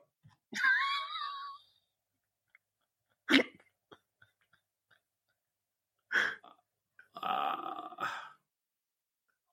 Ah, jag saknar ord, alltså. Det är så dumt. Den västerländska kulturen, till vilken Sverige hör, är med sina kristna rötter en utpräglad skuldkultur. Den är med en teknisk definition inifrån styrd. Individen uppfostrad till att ta ett stort ansvar för sina egna handlingar, inte skylla ifrån sig, inte förneka uppenbara fakta. En västerlänning uppfostras att känna dåligt samvete om han gör fel. Han fostras till att agera med en uppsättning inre normer som syftar till att styra hans beteende oberoende av vad andra i gruppen gör. Varför är Kristina Wicksell så jävla osvensk? Ja, ja, vi, ja, jag tänkte på det också. Men vi kommer... ja. Mm. Mm. En person som omfattar en skuldkultur anser inte att man inte kan ursäkta ett dåligt beteende med, även, med att även andra beter sig illa. Va? Det är något inte för mycket här. En person som omfattar en skuldkultur anser inte att man kan ursäkta ett dåligt beteende med att även andra beter sig illa, ska det nog vara. Andra individer i gruppen ses också som individuellt ansvariga för sina handlingar och kan kritiseras för detta. Inom gruppen kan kritik riktas mot en enskild utan att denne ser det som att han har förlorat ansiktet. Kritis, kritik ses som något konstruktivt. Mm. Ah, Mm. Jag skulle nog kunna, ja, jag, jag kan ge ett annat exempel på när det inte har varit så. Men okej, fortsätt. Få höra nu. Till skillnad från, till skillnad från den österländska kulturen i Mellanöstern. Såklart. ja. Den österländska kulturen i Mellanöstern är i huvudsak en skamkultur och utifrån styrd. Där det viktigaste är hur medlemmar i den egna gruppen ser på problemet. Man styrs av en norm om att undvika skam eller ansiktsförlust inför andra, snarare än av en inre känsla för vad som är rätt eller fel. Okej, så helt enkelt, folk som kommer från sandiga länder, de har ingen moralisk kompass. De kan inte skilja på rätt och fel. Bra. Nej. Det är alltid gruppen som definierar den enskilde status, inte en mängd individer som definierar ett kollektiv. Det är den hierarkiska ordningen som präglar gruppen, snarare än ett fritt utbyte mellan likar. Lojaliteten inom gruppen är det viktigaste, Och den största skräcken handlar om att bli det som i det för, förkristna Sverige kallades bildtog. Det vet jag inte vad det är faktiskt. Eller varje Det vill säga utstött ur gemenskapen. Ska jag slå upp bildtog direkt. Det är ju Bylting, var det det? Bildtog, från fornsvenska bildtugger, är ett straff i den svenska rättshistorien som innebar att den dömde var fredlös i hela riket, varigenom vem som helst kunde döda honom. Straffet utdömdes för brott mot edsöre och var mildare än, mildare än dödsstraff eftersom det fanns möjlighet till förlikning. Skönt att det var mildare än dödsstraffen då. Det känns ju. Eh, det här avskaffades 1864. Mm. Eh, Men du fick han med det. Ja, men det var, inte, det var inte relevant efter 1734, men det försvann helt ur strafflagstiftningen 1864. Men bra, det, är- det är ju kul. Då har vi lärt oss någonting här. Det var ju bra. Det är kul. Det tycker jag är roligt. Ja. ah. Oh. Om man kommer undan med något skäms man inte primärt eller känner dåligt samvete, utan man gläds över att man har klarat sig. Grupplojaliteten är så pass dominerande att man utan att blinka kan försvara medlemmar i den egna gruppen oavsett vad de har gjort, om väl skändligheten har riktats mot någon utanför. Ansiktsförlusten uppstår alltså inte ur handlingen som sådan, utan i att den upptäcks eller att man erkänner den. Så det han, han målar upp här är ju två, två helt skilda saker. En Mm. som är eh, implicit god och en som är implicit Mm. ond. Och vi, eller ja, ni svenskar. Ni är Mm. goda. Mm, jag vet inte, det, jag, tror, jag tror inte att vi kommer fram till om det är genetiskt det här med kulturen eller inte. Men eh, nästintill. Jag vet inte hur länge har Östnöjen bott i Sverige? Inte han född där typ? Han pratar ju väldigt bra svenska liksom. Han är ganska Ja, svennig skulle jag säga. Till Ja, skillnad då från Zlatan som enligt Mattias Karlsson från Sverigedemokraterna inte känns svensk för att han rör sig inte som en svensk. Nej.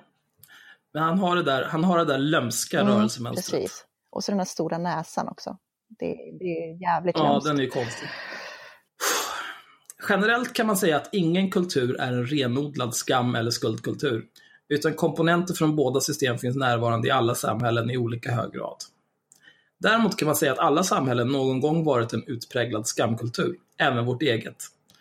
I ett samhälle med en svag eller icke-existerande statsmakt, utan universell rättsskipning som erkänner individens position i förhållande till sig själv och sin omgivning är skamkulturen en nödvändighet för gruppens överlevnad.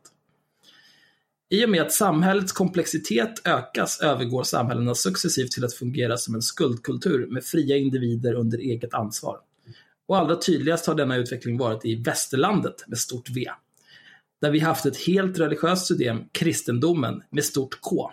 Som i princip bygger på att individen konstitueras som ett fritt subjekt genom att paradoxalt nog erkänna sig själv som en syndare behäftad med skuld. Han skriver ju så jävla dåligt. Så går, man typ tappar ju tråden på en gång. Ja, men det är för mycket ord. Mm. Det här går ut, det, här, det, han, det är väldigt enkla grejer han försöker uttrycka, men han är ju kass. Det är Mm. ju, igen, det är hans bildningskomplex. Han vill använda många svåra ord för att folk ska tro att Mm. han är smart.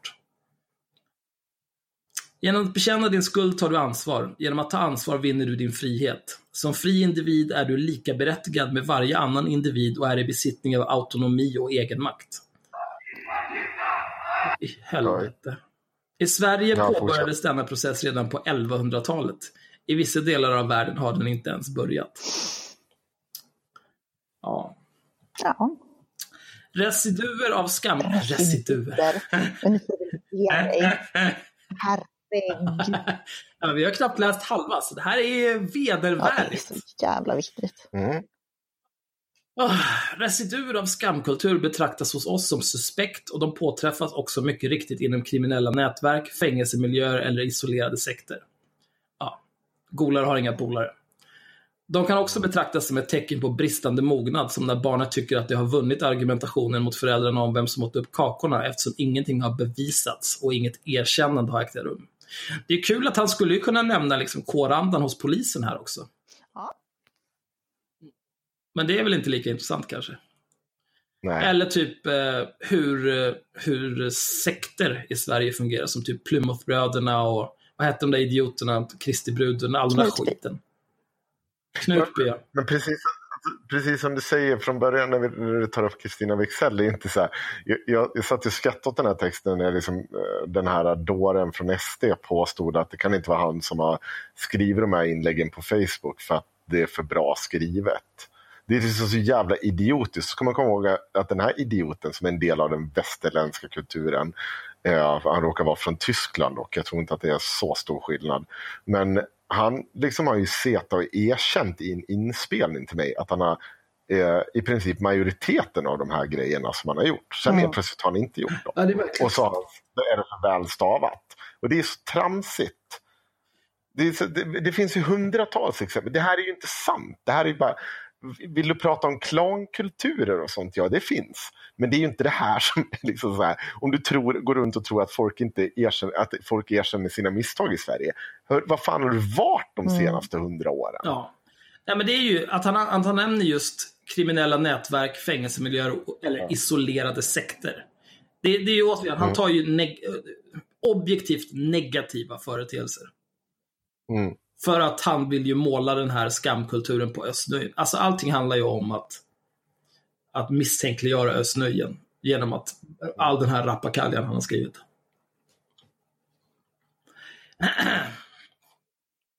När Janne Josefsson satte sig ner med Östnöjen för att ställa de rimliga frågorna om dennes kontakt med terroristen Akilov, hur det egentligen... Äh, det här är ju också intressant. Eh, Östnöjen har ju inte haft några kontakt med terroristen Akilov. Han har Nej, haft kontakt nej, nej. med Men han har väl svartjobbaren inte haft Akilov. kontakt med honom heller? Det är Ja, inte det hans... vet vi inte. Nej, vem vet? Det- är i och för sig sant. Nej, det vet det man inte. Men han, man, kan, man kan vara ganska säker på att han inte haft någon kontakt med terroristen Akilov. Mm. Ja. Det kan vi, för det var två år Ja. innan. eh, hur det egentligen gick till med utbetalningarna, vad han visste och inte visste. Och när, när visste han eventuellt... När han visste det han... Alltså, Äh, det är så dåligt. Det går inte att läsa. Jag börjar om.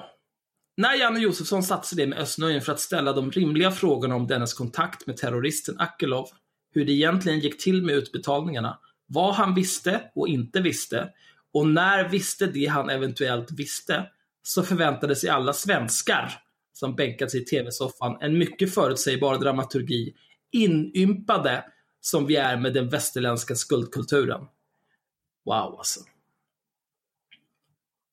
Okej, Ös är från Kurdistan, parentes. Det vet vi eftersom han tar upp det med jämna mellanrum, slutparentes.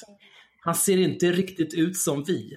Men han talar nästan felfri svenska. Klär sig som en svensk. Han har haft någon slags shower som många tycker är roliga och han skriver bland annat ibland i Expressen. Han är ju helt enkelt svensk. Men det vi fick se var exempel på det minst svenska man bara kan tänka sig, nämligen en fullständig exponering av skamkulturens alla permutationer. That's racist. That's racist. Alltså har inte vi vår kung som har stått och stammat i tv? svensk. Ja, han har ju, han har ju inte höftskynke liksom. Nej, men det här är ju... Eh, det här är objektivt rasistiskt. För att, att säga att svenskar klär sig på ett visst sätt, det betyder att om du till exempel är muslimsk kvinna och har slöja, då kan du aldrig bli svensk. För så klär sig inte svenskar. Det är kulturrasism, Nej. skulle jag vilja säga. Han kan knulla sig själv. Det, det kan, men får jag säga en sak just, det, det är lite intressant just det där. Han, han säger att nu bete, betedde han sig osvenskt. Och vi har ju det svenskaste vi har och det är ju Knugen. Eh, vår, vad är han, Karl den 70... 16. Ja, inte fan. Karl den 16. Eh, han, eh, kommer ni ihåg när han vart, hamnade i den här jaktstugegrejen? När han står och stammar i eh, tv om den frågan om kaffeflickor. Ja, och han står och stammar och nej, jag minns och beter sig Ja, jättemärkligt. som ett barn som inte har Ja. tagit kakor. Som ett barn. Ja, som, ja precis. Precis så här som han, som han säger nu. Men då ska man komma ihåg det. Eh, det finns inget belägg för att det där har skett. Alltså det där har ju varit en ganska stor, jag undrar om inte till och med Uppdrag granskning har tagit upp det. Om just att bevisen för det här var undermåliga och liksom riktigt dåliga. Då ska man komma ihåg att så betedde sig kungen oskyldig. Ja, eller i alla fall när han visste att det inte fanns några som helst belägg för påståendet.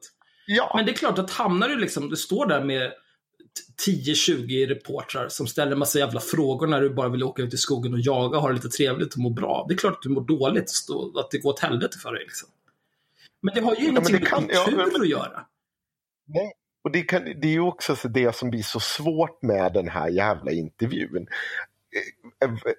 Om, om Özz-Nujen, det liksom finns så många, många om och men här, men även om man har liksom vetat om det så är det fortfarande extremt känsligt för det blir ihopkopplat med ett terrordåd som han omöjligt har kunnat veta. Det är klart att du kan bete dig jävligt märkligt och det är därför den här intervjun blir så dålig från båda håll. Man kan inte säga någonting av intervjun jag, jag tar inte ställning. Jag ser väl att Östnudjen beter sig skitkonstigt och är helt jävla knäpp och börjar dra in det här med barnen och sånt. Jag tror inte Janne Josefsson har ringt hans barn fyra gånger. Jag tror verkligen inte det. Men däremot betyder det inte att det säger, säger någonting om hans skuld. För situationen är så väldigt, väldigt speciell. Det är inte Östnudjen som får frågan om svartarbete. Det är Östnudjen som får frågan om Mm. har du anställt en terrorist? Det har han inte gjort. Det är det han kommer... Det, nej, och det, men det är ju det han hör Mm. och det är det han slåss emot någonstans i sitt huvud. Och det är det också, det blir så konstigt med hela reportaget. För hur, kan du verkligen göra det här reportaget rättvisa? Blir det verkligen, får du verkligen rätt svar som reporter där? Jag- tror inte att du kan det, tyvärr hade du, i min värld jag hade nog blivit tvungen att släppa det. Hade jag inte kunnat belägga det här så, så måste jag då hade jag satt mig ner och tittat på att nej, jag kan inte gå fram för jag kan liksom inte garantera att jag får rimliga svar. Alltså det, det kan bli precis vad fan som helst. Och är det verkligen i samband med när jag gör ett reportage om terrordåd mm. jag ska göra det, det blir för dumt.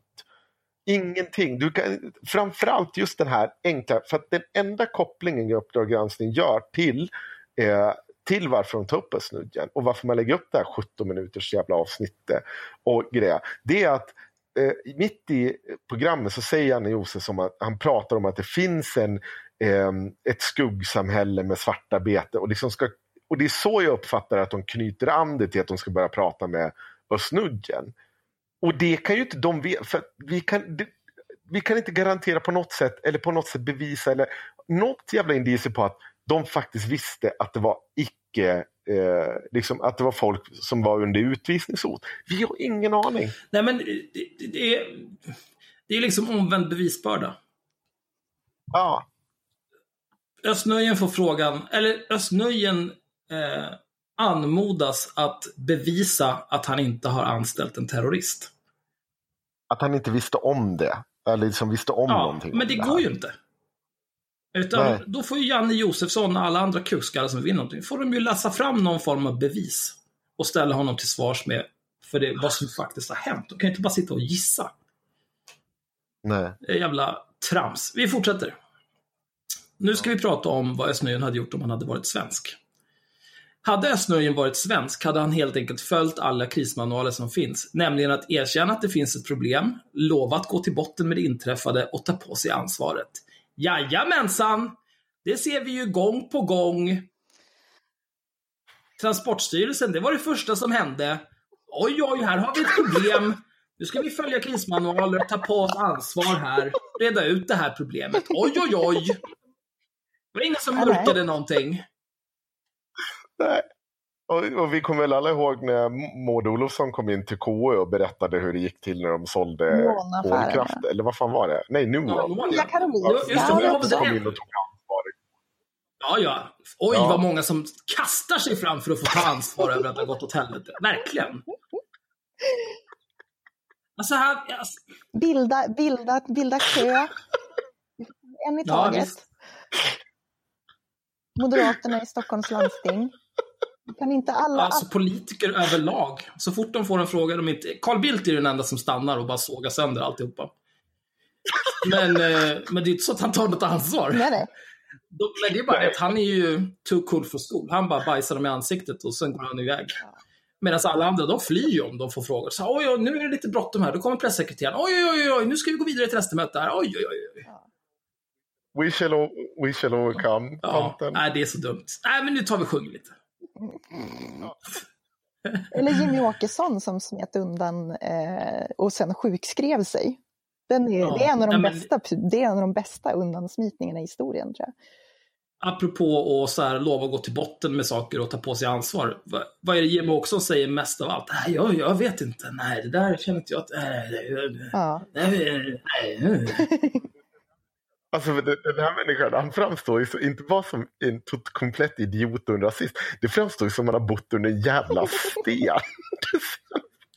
Senaste 15 Men det är också så här- åren. Har du, har du tittat på Aktuellt någon gång? Men han, är ju, han vet ju att det där är, liksom, han är ju så himla fast i sin egen filterbubbla och tror ju typ att det där är sant, för han vill att det ska vara sant. Det är ju confirmation bias och det skriker om det liksom. Alltså, man spekulerar lite i hur, eh, hur hans liv med Heberlein Ann är. Känns Heberlein Ann som en person som är snabb att erkänna att det finns ett problem, omedelbart tar på sig ansvar, lovar att gå till botten med det? Kom, kom ni ihåg GP-artikeln de skrev om de här terrorgrejerna? Som GP ändrade 47 gånger. Ja, den som de tog bort sen till slut för att det bara var skit. Ja, och som hon inte har pratat om sen dess. Som hon bara, Ja. Då var hon snabb där. Oj, oj, oj, nu tar vi fram krismanualen. Måste jag ta ansvar? Ja. Ja. Tar du ansvar förlorar du. Det vet alla om. Ja. Nej, det, man kör ju Hanif Bali-taktiken bara, kör på liksom. Ja, kör, kör tills det inte går längre och husse kommer och rycker i kopplet. Mm. Sitt ner Hanif! Det, nu är väl Hanif Bali, han är, ska väl i så fall vara en del av den här Ja, kulturen. så att, Ja, men Hanif Bali är ju inte svensk. Inte i den här definitionen. nej, kanske Han sen. klär sig väldigt svenskt, men han, är, han har Han ju... alldeles för bra skägg det för att vara svensk. Ja, den här skäggväxten är på tok för bra för att vara en svensk skäggväxt. är Har det där skägget verkligen jävla put? skägg. Jag vet inte. Tänk, alltså det, drömmen nu är ju att Hanif Balis skägg begår ett terrordåd. Då får han ta ansvar för det. Visste du att du odlade terroristskägg? Alltså det är, så surrealistiskt korkat allt i den här jävla. Allt runt det här. Så jag fattar inte. Drömmen är ju att visa sig att Hanif Bali eh, har ljugit om sin ålder. Åh, Och så ja. kallar honom för skäggbarn resten av hans existens. Nej, förlåt, där barnlajvare menar jag. Barnlajvare menar jag. Barnlajvare ja. Mm. Nej, då ska jag fan batikdruida sönder honom. Stå upp för Hanif Det är Bali. så jävla fint liksom. Man tar de här och sen så bara, ah, batikhäxa är rassar som använder sig, gör om det till batikdruid. Och det är exakt samma sak. Jag har ju frågat honom två gånger, både på Facebook och på Twitter, om han kan redogöra för de semantiska skillnaderna mellan ett skäggbarn och en barnlajvare. Han har valt att inte svara. Så där var han ju också snabb att följa krismanualen, erkänna att det här finns ett problem. Jag, jag ska gå till botten med det här och ta på mig ansvaret. Vilken jävla... Så de här människorna, vilka jävla råttfabriker alltså. Det bara sprutar råttor dem. Ja, men alltså, jag måste säga det också när de sitter hemma där på söndagskvällen och han skriver det här. "He- Hej Jan, kan, kan du läsa det här? Det, är det här bra? Finns det någonting liksom man kan alltså, det, det, det måste ju finnas noll till inget liksom, problematisering kring en text. Alltså när jag sitter och pratar med dig Myra eller någonting så här, så när vi diskuterar sen och leder sig. Alltså jag sitter ju så här, ah, men vad kan angreppspunkterna vara? Det här måste ju bara, hon måste ju bara sitta och skrika från liksom köket hon sitter och dricker vin och röker under fläkten. Bara kör gubben, kör! Det, är Det här är jättebra, den sätter upp på kylskåpet direkt. Hon skrev eh, faktiskt ett tweet om det där har jag för mig. Jag ska se om jag kan hitta det.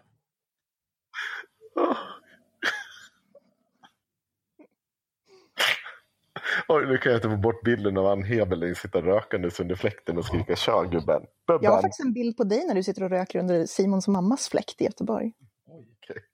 Du ser rätt sliten ut kan jag säga. Ja, Jag unnar dig det. ja, trevligt. Åh. Ska inte jag få hitta det här nu? Fan vad arg jag blir. Ja, men jag ska inte läsa Ja, men alltså, vidare jag på den här. scrollar lite till här. Bara scrolling, judging lite här. Ja. Scrollar du, förlorar du. Mannen. Ja, det där är fan sant alltså. Jag kollar vad som händer på Kommunals. Reklamfilm. Vad var det där för liten trudelutt? Ja, det var Kommunals reklamfilm. Jaha.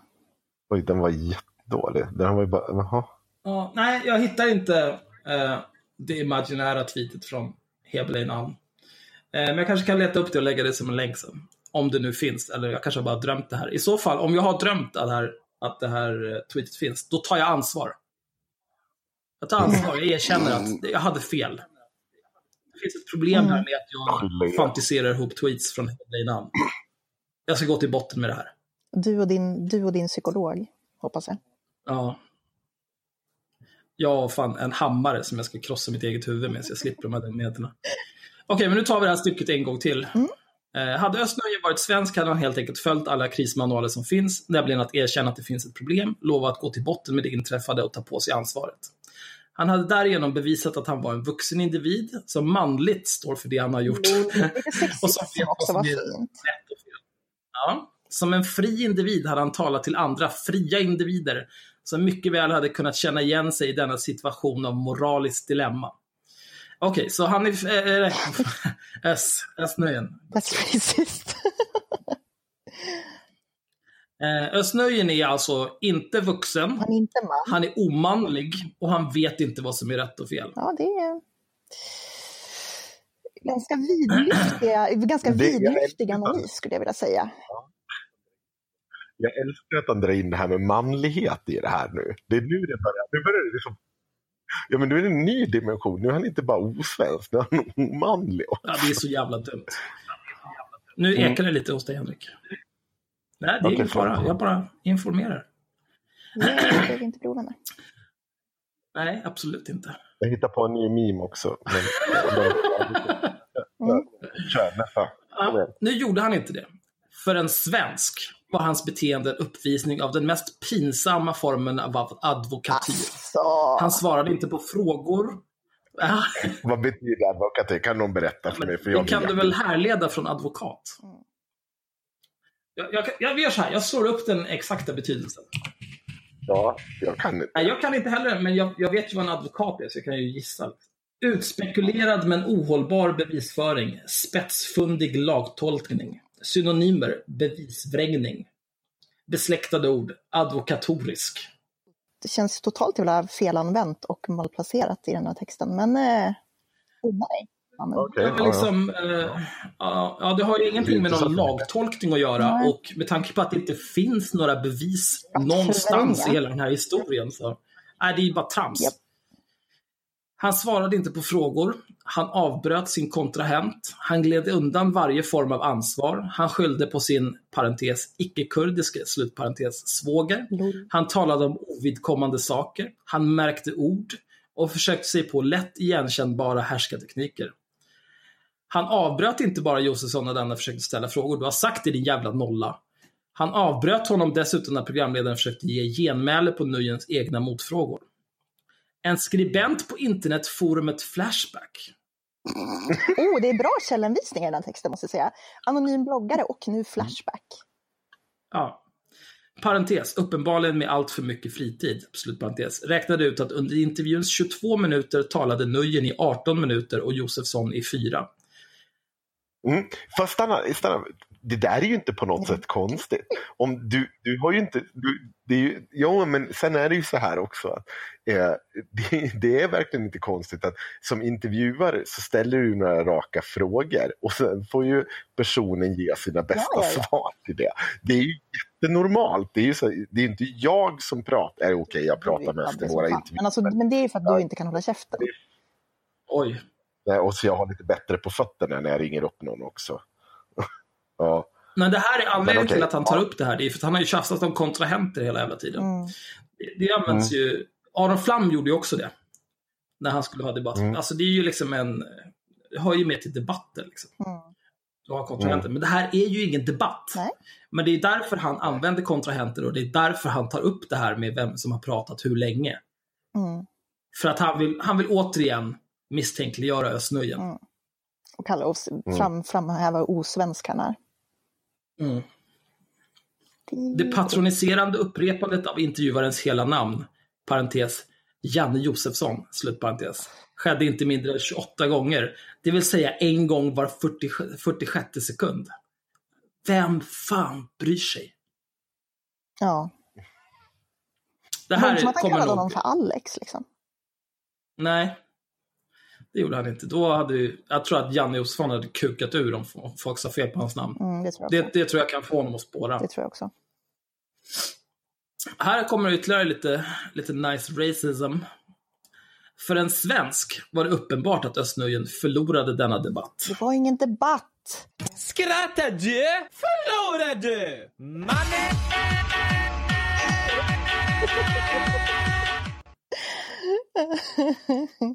ja. Mm. Det var uppenbart att han hade något att dölja. Han framstod som lögnaktig, hal och ytterst obehaglig. Där har vi det. Ja. Ja.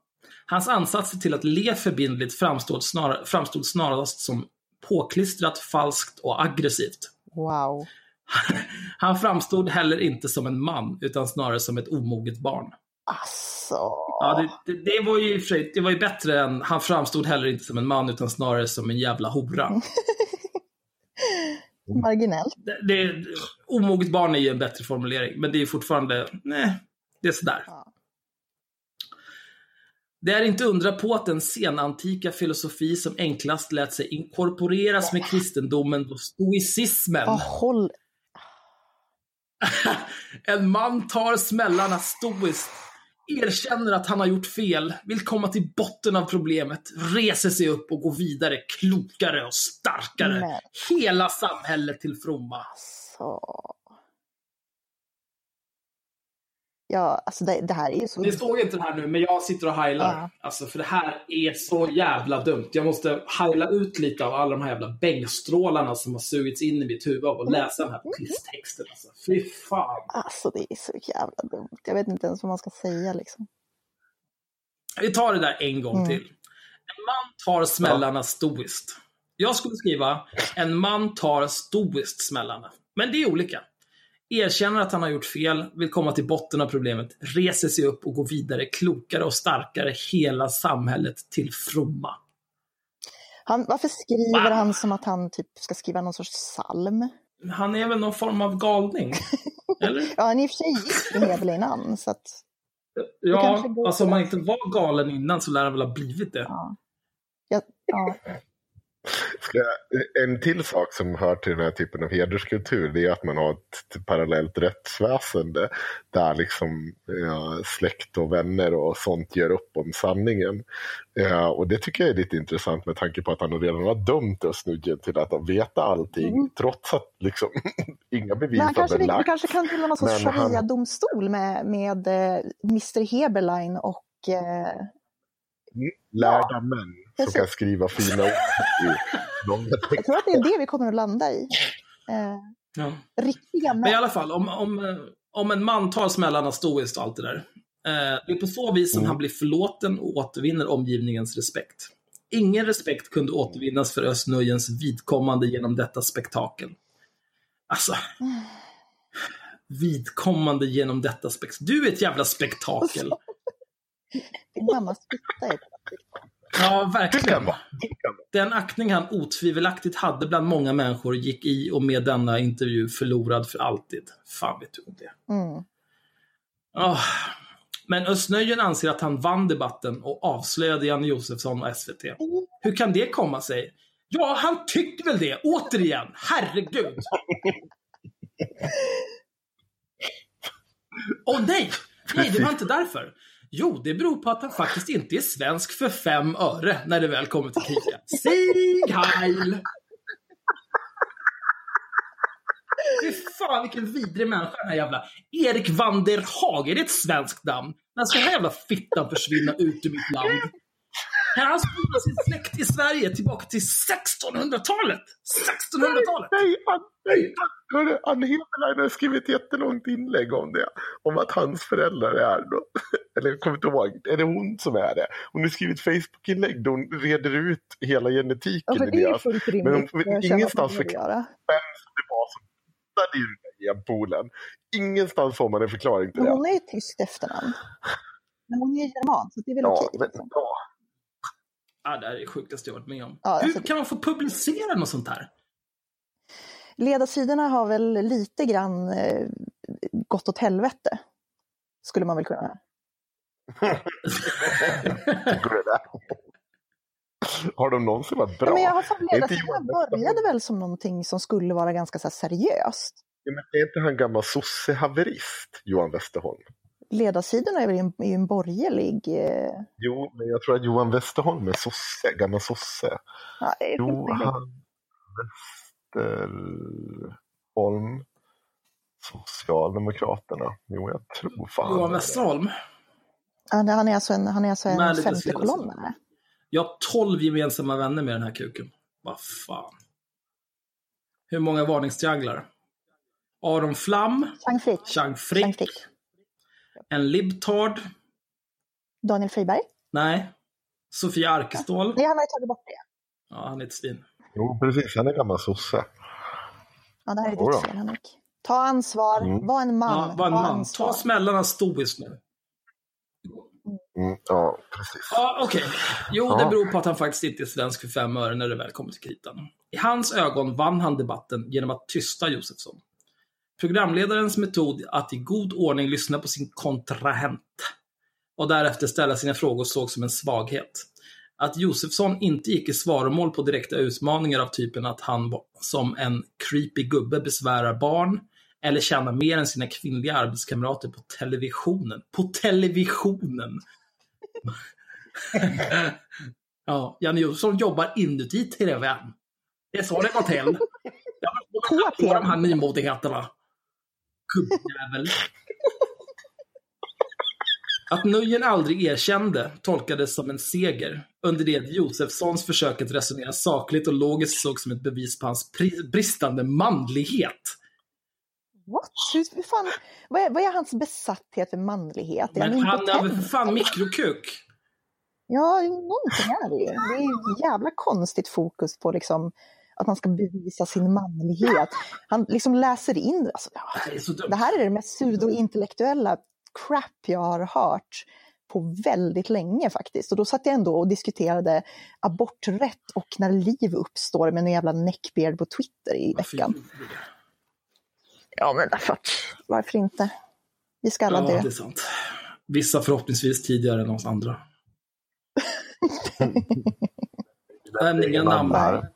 Men eh, det vore tråkigt. Eller, det vore ju bra, men jag vet inte. Sam, Samnytt till exempel. Ja, ja, det- ja, ja, ja.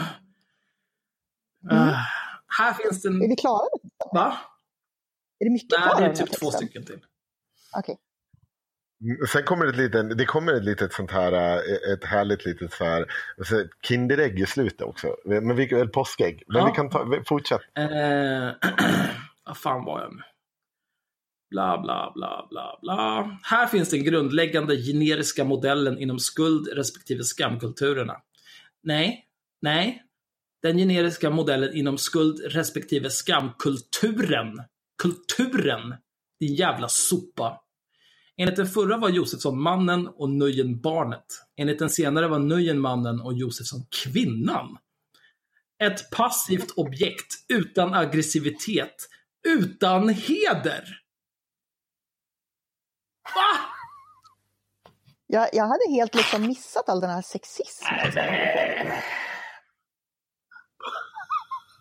Alltså man ska komma ihåg att den här sjumila-ranten inleds med att han säger att man inte kan utläsa sånt här från ett eh, 17 minuters långt Och sen så, så liksom går han vidare Men till att jävlar vad han utläsa. kan utläsa från ett... Ja, det är Alltså, det är så dumt. 27 Ja. sidor senare. Bara svammel. Jo, men det... Men det är ju Så här var det. superpseudointellektuellt. Alltså det är ju helt, det är helt Aha. fantastiskt vad han lyckas med liksom. Att utläsa. Ja. Ja, det är så dumt. Ja, vi kör på Ja, nu. Nu tar vi igenom det. För det är tre stycken kvar. Ös- Östnordlund känner att han gör Janne Josefsson till sin bitch. Det är det han säger. Ja. Östnöjen penetrerar Janne Josefsson och vinner. Mm. I de efterföljande reaktionerna på Östnöjens framträdande blev denna schism mellan kulturerna mycket tydlig. De allra flesta svenskar, Sieg Heil, som såg intervjun ansåg att komikern skämt ut sig fullständigt. Inte för att han hade anlitat svart arbetskraft, utan på det sätt vilket han hanterade efterspelet. Lite annorlunda blev dock reaktionen. Alltså hur vet han det här? Ja, det är frågan. Alltså, det, är det måste vara väldigt svårt att notera liksom de aktuella samhällsströmningarna när man skriver från 1856. Liksom. Ja. Å andra sidan, han är ju bättre än Saida. Liksom. Han har ju sett 150 år in i framtiden och kunde förutspå allt som hände. Ja. Mm.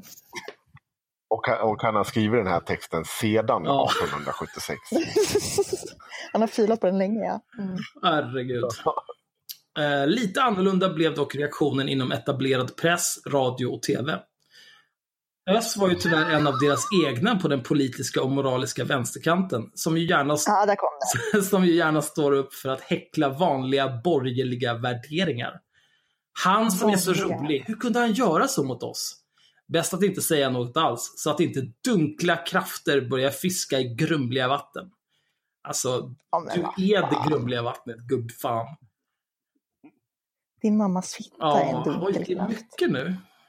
Börjar bli stingslig. Nej, men Jag är så jävla trött på den här gubben. Ja, det är mycket gubbe nu.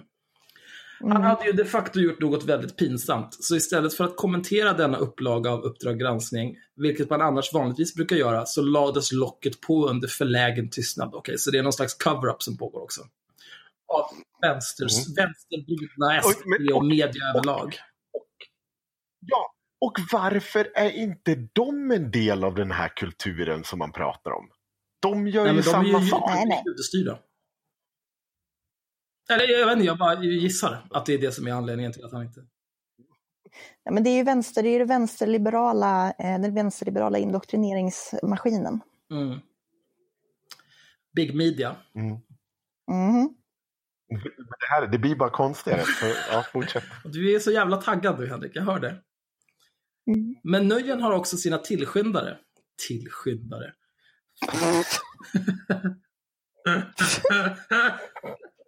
Alltså, Så det blir bara mer och mer komiskt att han liksom inte... använder riktiga Varför ord. skriver han inte som en svensk? Ja, det är en bra fråga. Varför skriver han inte Ja, det kommer- vanliga, vanliga svenska borgarna? Jag förstår inte alls. På ett språk som de talar? Jag förstår inte alls. Ja. Tala till borgare på borgares vis. Mm. Men han talar ju till apjävlar på sitt vis. För svenska personer som affekterats av identitetspolitiska tankegångar räckte det med att titta på utseendet på de två kontrahenterna. Ja, vad fan har du gjort då? Alltså. Och hur vet han det här? Ja, men han vet det. Genom sig själv känner man andra nu. Ja, såklart. My bad. Mm. Öss var ju lite brunare i hyn, så han måste ju ha rätt. Dessutom har ju Josefsson haft reportage där han varit kritisk mot Rädda Barnens och Röda Korsets insamlingar. Vad har det här med någonting att göra? När de baserades på en förljugen statistik om barnfattigdom. Liksom gjort illasinnade inspelningar av imamer i några moskéer där de hävdade att det är rätt att slå sin fru ibland.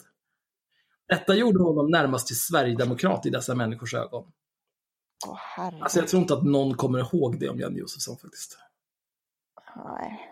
Här handlar det således om personer som man varken kan tillskriva en skam eller en skuldkultur, Nej, precis. Just det, nu kom det. utan som snarast befinner sig i något slags amorft, kulturlöst tillstånd på den moraliska skalan.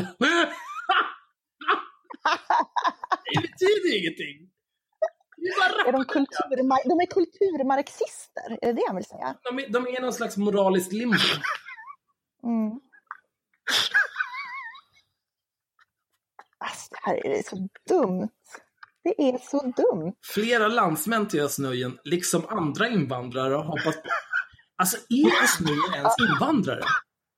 Jag, jag, Ja, han, är, han kom på Ja, men- 70-talet. tror jag, för mig. jag tar reda på det här nu. Fortsätt Ja. läsa. Har eh, flera landsmän till Östnöjen, liksom andra invandrare, hoppat på den allmänt kollektivistiska skamkulturvagnen. Här anser man att nöjen, och därigenom de själva, ja, alla invandrare är likadana, tappat i anseende genom att en av deras egna, Sieg Heil, Blodet är starkt. Ja, herregud. Tappat i anseende genom att en av deras egna blivit utpekad som något slags skurk. Inte heller, inte heller här handlar det om vad som faktiskt förevarit, utan om att någon i deras klan blivit angripen ur någon ur en annan klan. Lojalitetsförklaringarna kommer därvid lag per automatik. Hur, hur ska man se det att eh, Ann Heberlein som har varit liksom nyttig idiot åt Sverigedemokraterna och deras omgivande rörelser, att hennes man springer till eh, Janne Josefssons försvar för att han har blivit utmålad som sverigedemokrat. Hur ska man se det i klankulturkontext? Mm. Ja, det är knepigt det här. Mm. Eh, han kom till Sverige som typ åttaåring. Ja, då är jag... Ja, det är det är helt omöjligt att bli svensk Men han, han är uppväxt i Rinkeby så att han kommer ju aldrig bli svensk. Nej, nej, men det går Men det är också det här med att han är lite brun under ögonen. Mm.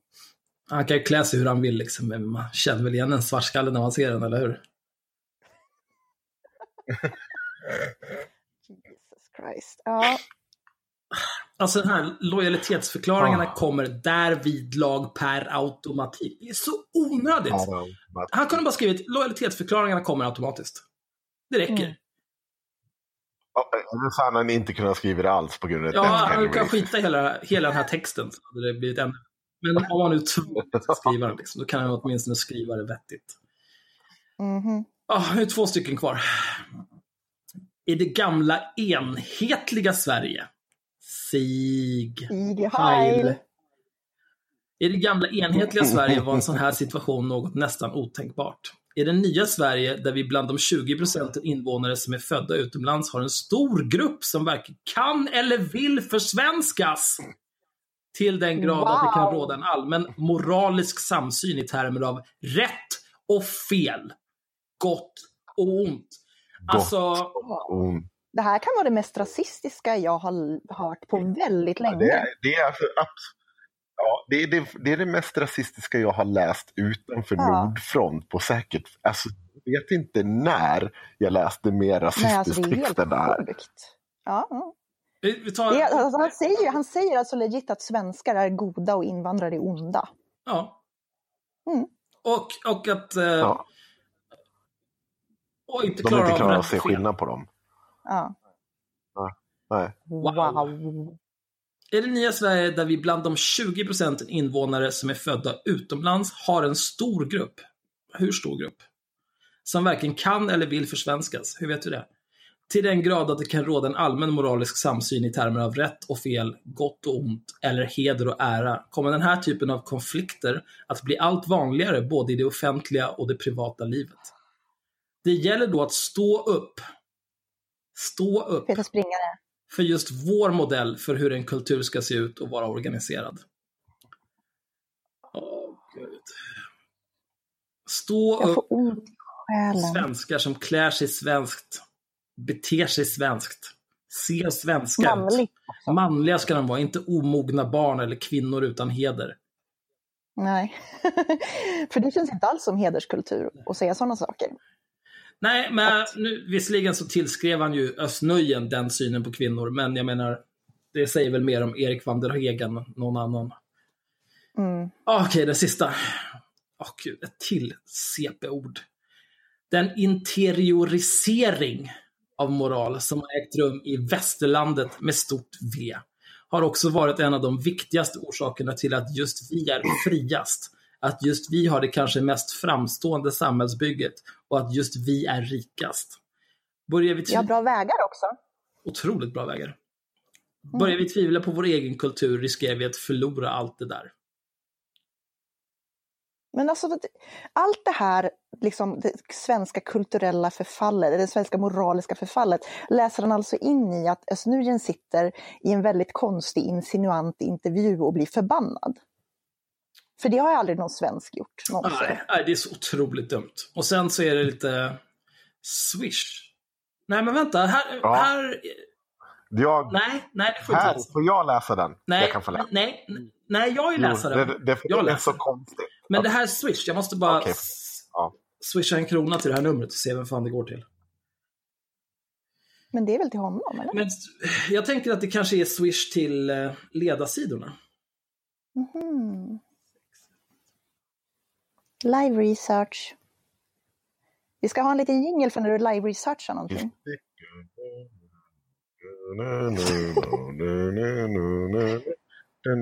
Är inte det Jeopardy det eller något? Egentligen Nej, det här var till... Det står ett swishnummer och sen ett banknummer som man kan ge pengar med. Det här eh, numret är registrerat på Johan Westerholm. Så det är inte Erik Vanderheg som tigger Okej. pengar för den här Ja. Eh, men då avslutas det här skiten Men nu, med redaktörens och den ansvarige utgivarens surmulna kommentar. Mhm. Det bör vara orimligt för det svenska rättsmedvetandet att låta terrorfinansiering passera på samma sätt som att nyttjabart arbetskraft för de som valt att försöka runda dagens lagstiftning valt att gå eller repatrieras. Va? Ja, vi- jag vet inte vad det här men menar. vi- Jag- kan- jag- Lugn, jag- ta den en gång till. det här menar. Det bör vara orimligt för det svenska rättsmedvetandet att låta terrorfinansiering passera på samma sätt som att nyttjas, ja, ja, nyttja svart arbetskraft. Ska det ju vara. Men de har tappat det bästa. Som att nyttja svart arbetskraft för de som valt att försöka runda dagens lagstiftning. Valt, ja, men det, det är något, har blivit något knullat här när de har formaterat. Men eh, Vadå terrorfinansiering? Han, han jämför terrorfinansiering med svart arbetskraft. Jag vill hävda att det Nej, finns men det här är ju grader. återigen- Ja, alltså, men det är frågan. Han alltså, syftar, men det de här- finns ett mer här, vi tar det sen, sen kan vi köra.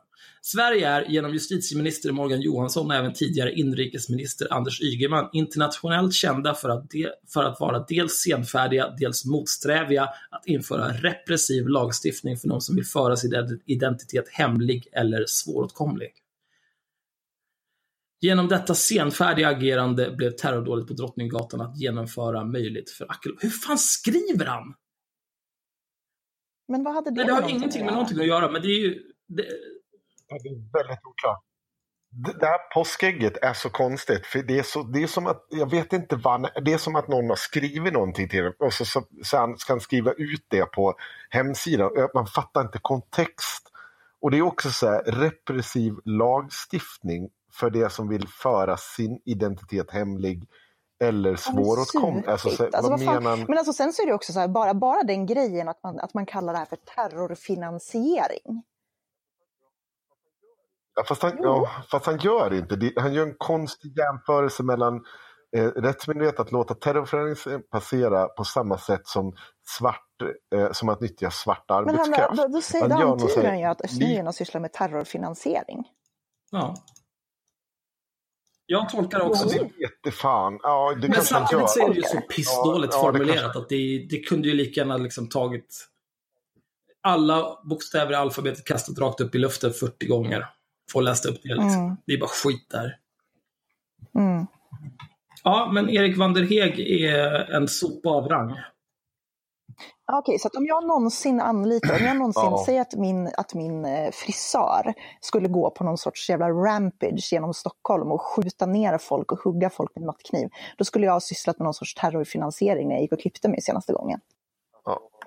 Ja. Alltså, ja, om du inte går bet- Jag vet inte. Alltså, men den här texten är så fruktansvärt Alltså den är dålig, men den är också dålig. fruktansvärt rasistisk. Jag är helt, jag är helt ställd av, hur mycket Ja. rasism det här är i den här texten. Liksom sjuka mängder. Ja, jag, jag är helt matt efter att ha läst det här. Mm. Jag läste inte den här i förväg för att jag visste att jag skulle läsa den i podden, så att jag är helt... Jag är slut som artist. Jag försöker, jag försöker kolla om no- Katarina Janouch har såklart Ja. Och att den Hon är är ju bränd i huvudet. Eh, Alltså har, har Katarina Janouch... Uppehållstillstånd? Ja, tänk om hon inte hade det. Fan vad skönt om vi hade sluppit henne. Jävla landsförrädare. Men alltså det, det, det, det, ja, det, är så, det den är så... Alltså det är en sån här som delar Sverigedemokrater att man vill bara kolla vad de har delat för någonting. Det här är så fucking racist. Det, den Ja, är så sjuk den här texten. Ja, Jag vet inte riktigt vad jag ska säga. Jag, jag känner bara liksom att det är, det är, så, det är så, så skamlöst rasistiskt. Att jag bara liksom vet inte ens vad jag ska säga. Liksom. här, ja, nej. Jag, jag är lite lost for words faktiskt. Är det slut Axel? Du låter inte slut. Nej, det här var det, det, det här var det absolut dummaste jag läst i år. Ja. Ja. Utan tvekan, det, här kommer, det, ingen, det kommer inte vara någonting som toppar det här. Nej, nej, det här var... Jag tror inte, jag tror inte att Ingrid Carlqvist kan toppa det här. Ingrid Carlqvist har ju i och för sig, som det här senaste nu som hon hade sagt på Twitter, att eh, om, man, om man omskurna män var mer aggressiva i hennes nya vetenskapliga tes. Hon ville att man skulle undersöka det, man behövde titta närmare på det. Varför då? Ja, För att hon, men för att hon, hon ser saker, hon ser ett samband i olika saker. Och det, ser hon att en ekorre kommer springandes eh, med en tändhatt så är det en islamistisk terrorist. Och det måste man undersöka sambandet med. Så är det bara. Åh, Det är liksom, alltså hon, hon satt ju på fullaste allvar på Twitter och sa att hon tyckte att man borde göra forskning på om det var så att omskurna män var mer aggressiva. man, man måste verkligen inte göra forskning på alla Ingrid Carlqvist vanföreställningar. Alltså man behöver verkligen inte göra det. Men hon kan väl göra en egen research? Hon har väl gjort research om sperma ansiktsbehandlingar förut. Det är väl bara att hon går ut och gör sin egen research. Men alltså det... Ja, det är uppenbart. Uppenbarligen så är det ju jättelätt för medelålders kvinnor att få ligga med, med invandrare. Det har vi ju Ja, det är väl bara att gå och sätta sig i trappan. Och, vad var det? Mynttorget? eller? Ja, visst. Det är bara därför vi vill ha in en massa afghaner. Ja, förlåt. Det är okej. Men det viktiga är att du tar ansvar. Ta smällarna stoiskt nu. Mm. Ta ansvar som en man, Mm. Henrik. Var inte en heders, hederslös kvinna. Åh, gud, det är så dumt. Ja, nej, vi, vi kan väl avsluta med någonting roligt. Jag känner mig bara helt, helt dreamed just Ja, nu. jag, jag, jag, är- jag är trött. Din Ja. nya med mig, hänga på Ica, NMR, rädda den vita rasen. Ja, visst är det fint? Eh, jag, eh, men vi kan ju prata om, eller hur länge, hur länge har vi spelat in? Fan, vi har spelat in i två timmar Ja. snart. Nu måste vi ge oss. Vi, vi får inte prata om mina tuttar den här veckan heller. Nej, Ja, men det, nej. har inte du pratat om dem i en vecka?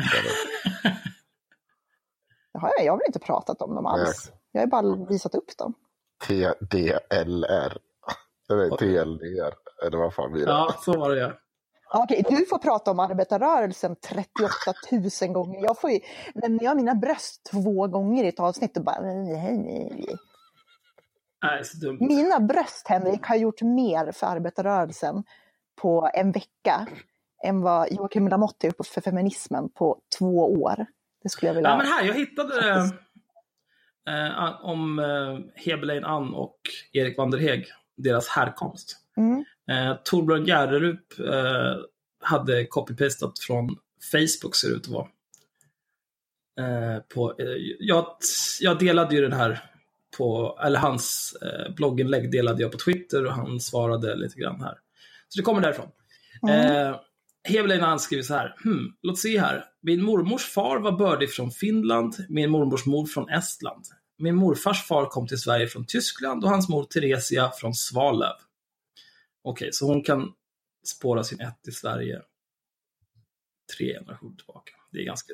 Var kommer hennes efternamn ifrån? Då? Är det, in, eh, så är det ett gift... Nej, det, den vet. Alltså, På pappas sida är det dock torpare i Svedala-trakten sedan generationer tillbaka. Men hur många generationer, Hebelen Ann? Hur många? Hur svensk är du egentligen? Hoppas Torbjörn Järlerup är nöjd med svaret. PS. Den som vill veta vad Erik van der Heg faktiskt skrev kan med fördel läsa hans extremt intressanta text här. Och sen en länk till den här skiten Nej. vi just har läst. Mm. Eh, jag tycker inte vi ska länka till den ens. Jag nej, det är inte jag ska länka till. Eller varför? Folk har ju redan lyssnat på Det är ju avsnittet. lätt. Ja, det är det jag menar. PS2, är Erik van der Heg svensk? Ska ju vara petiga så är Erik andra generationens invandrare. Vadå petiga? Antingen så är han väl det, eller så är han inte det. Va? Med far född i Amsterdam av en engelska född i Paris, gift med en holländsk fackföreningspamp. De möttes på ett sanatorium.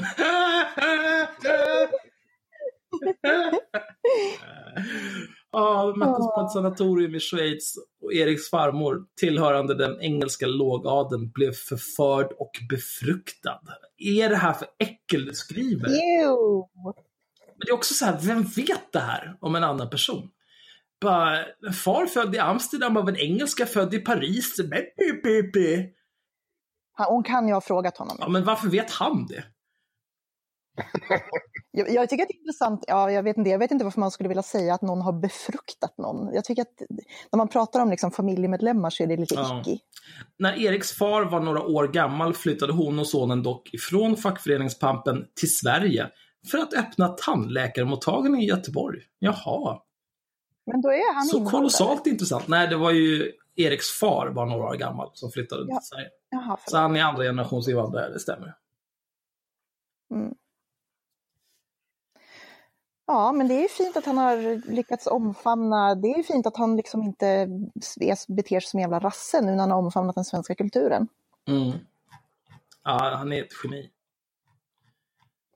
Mm. Eh, jag såg också vi, vi... en annan sak som jag är en smula rasande över. Eh, vad i helvete tog det vägen? Jag såg att han, vad fan heter han, Lars Bäckman, Twitters Ja, moderat. Eh, Mm. Bäckmans åsikter för den som är intresserad av att följa. Eh, om ni vill må dåligt liksom. Eh, han hade delat en riktigt, riktigt meningslös sak som Bianca Muratagic hade skrivit. Ah, av megafonerna Mm. Fame. Nu Och även Katarinas magasin Ja. Fame. Absolut. Men kan jag få hitta vad hon skrev?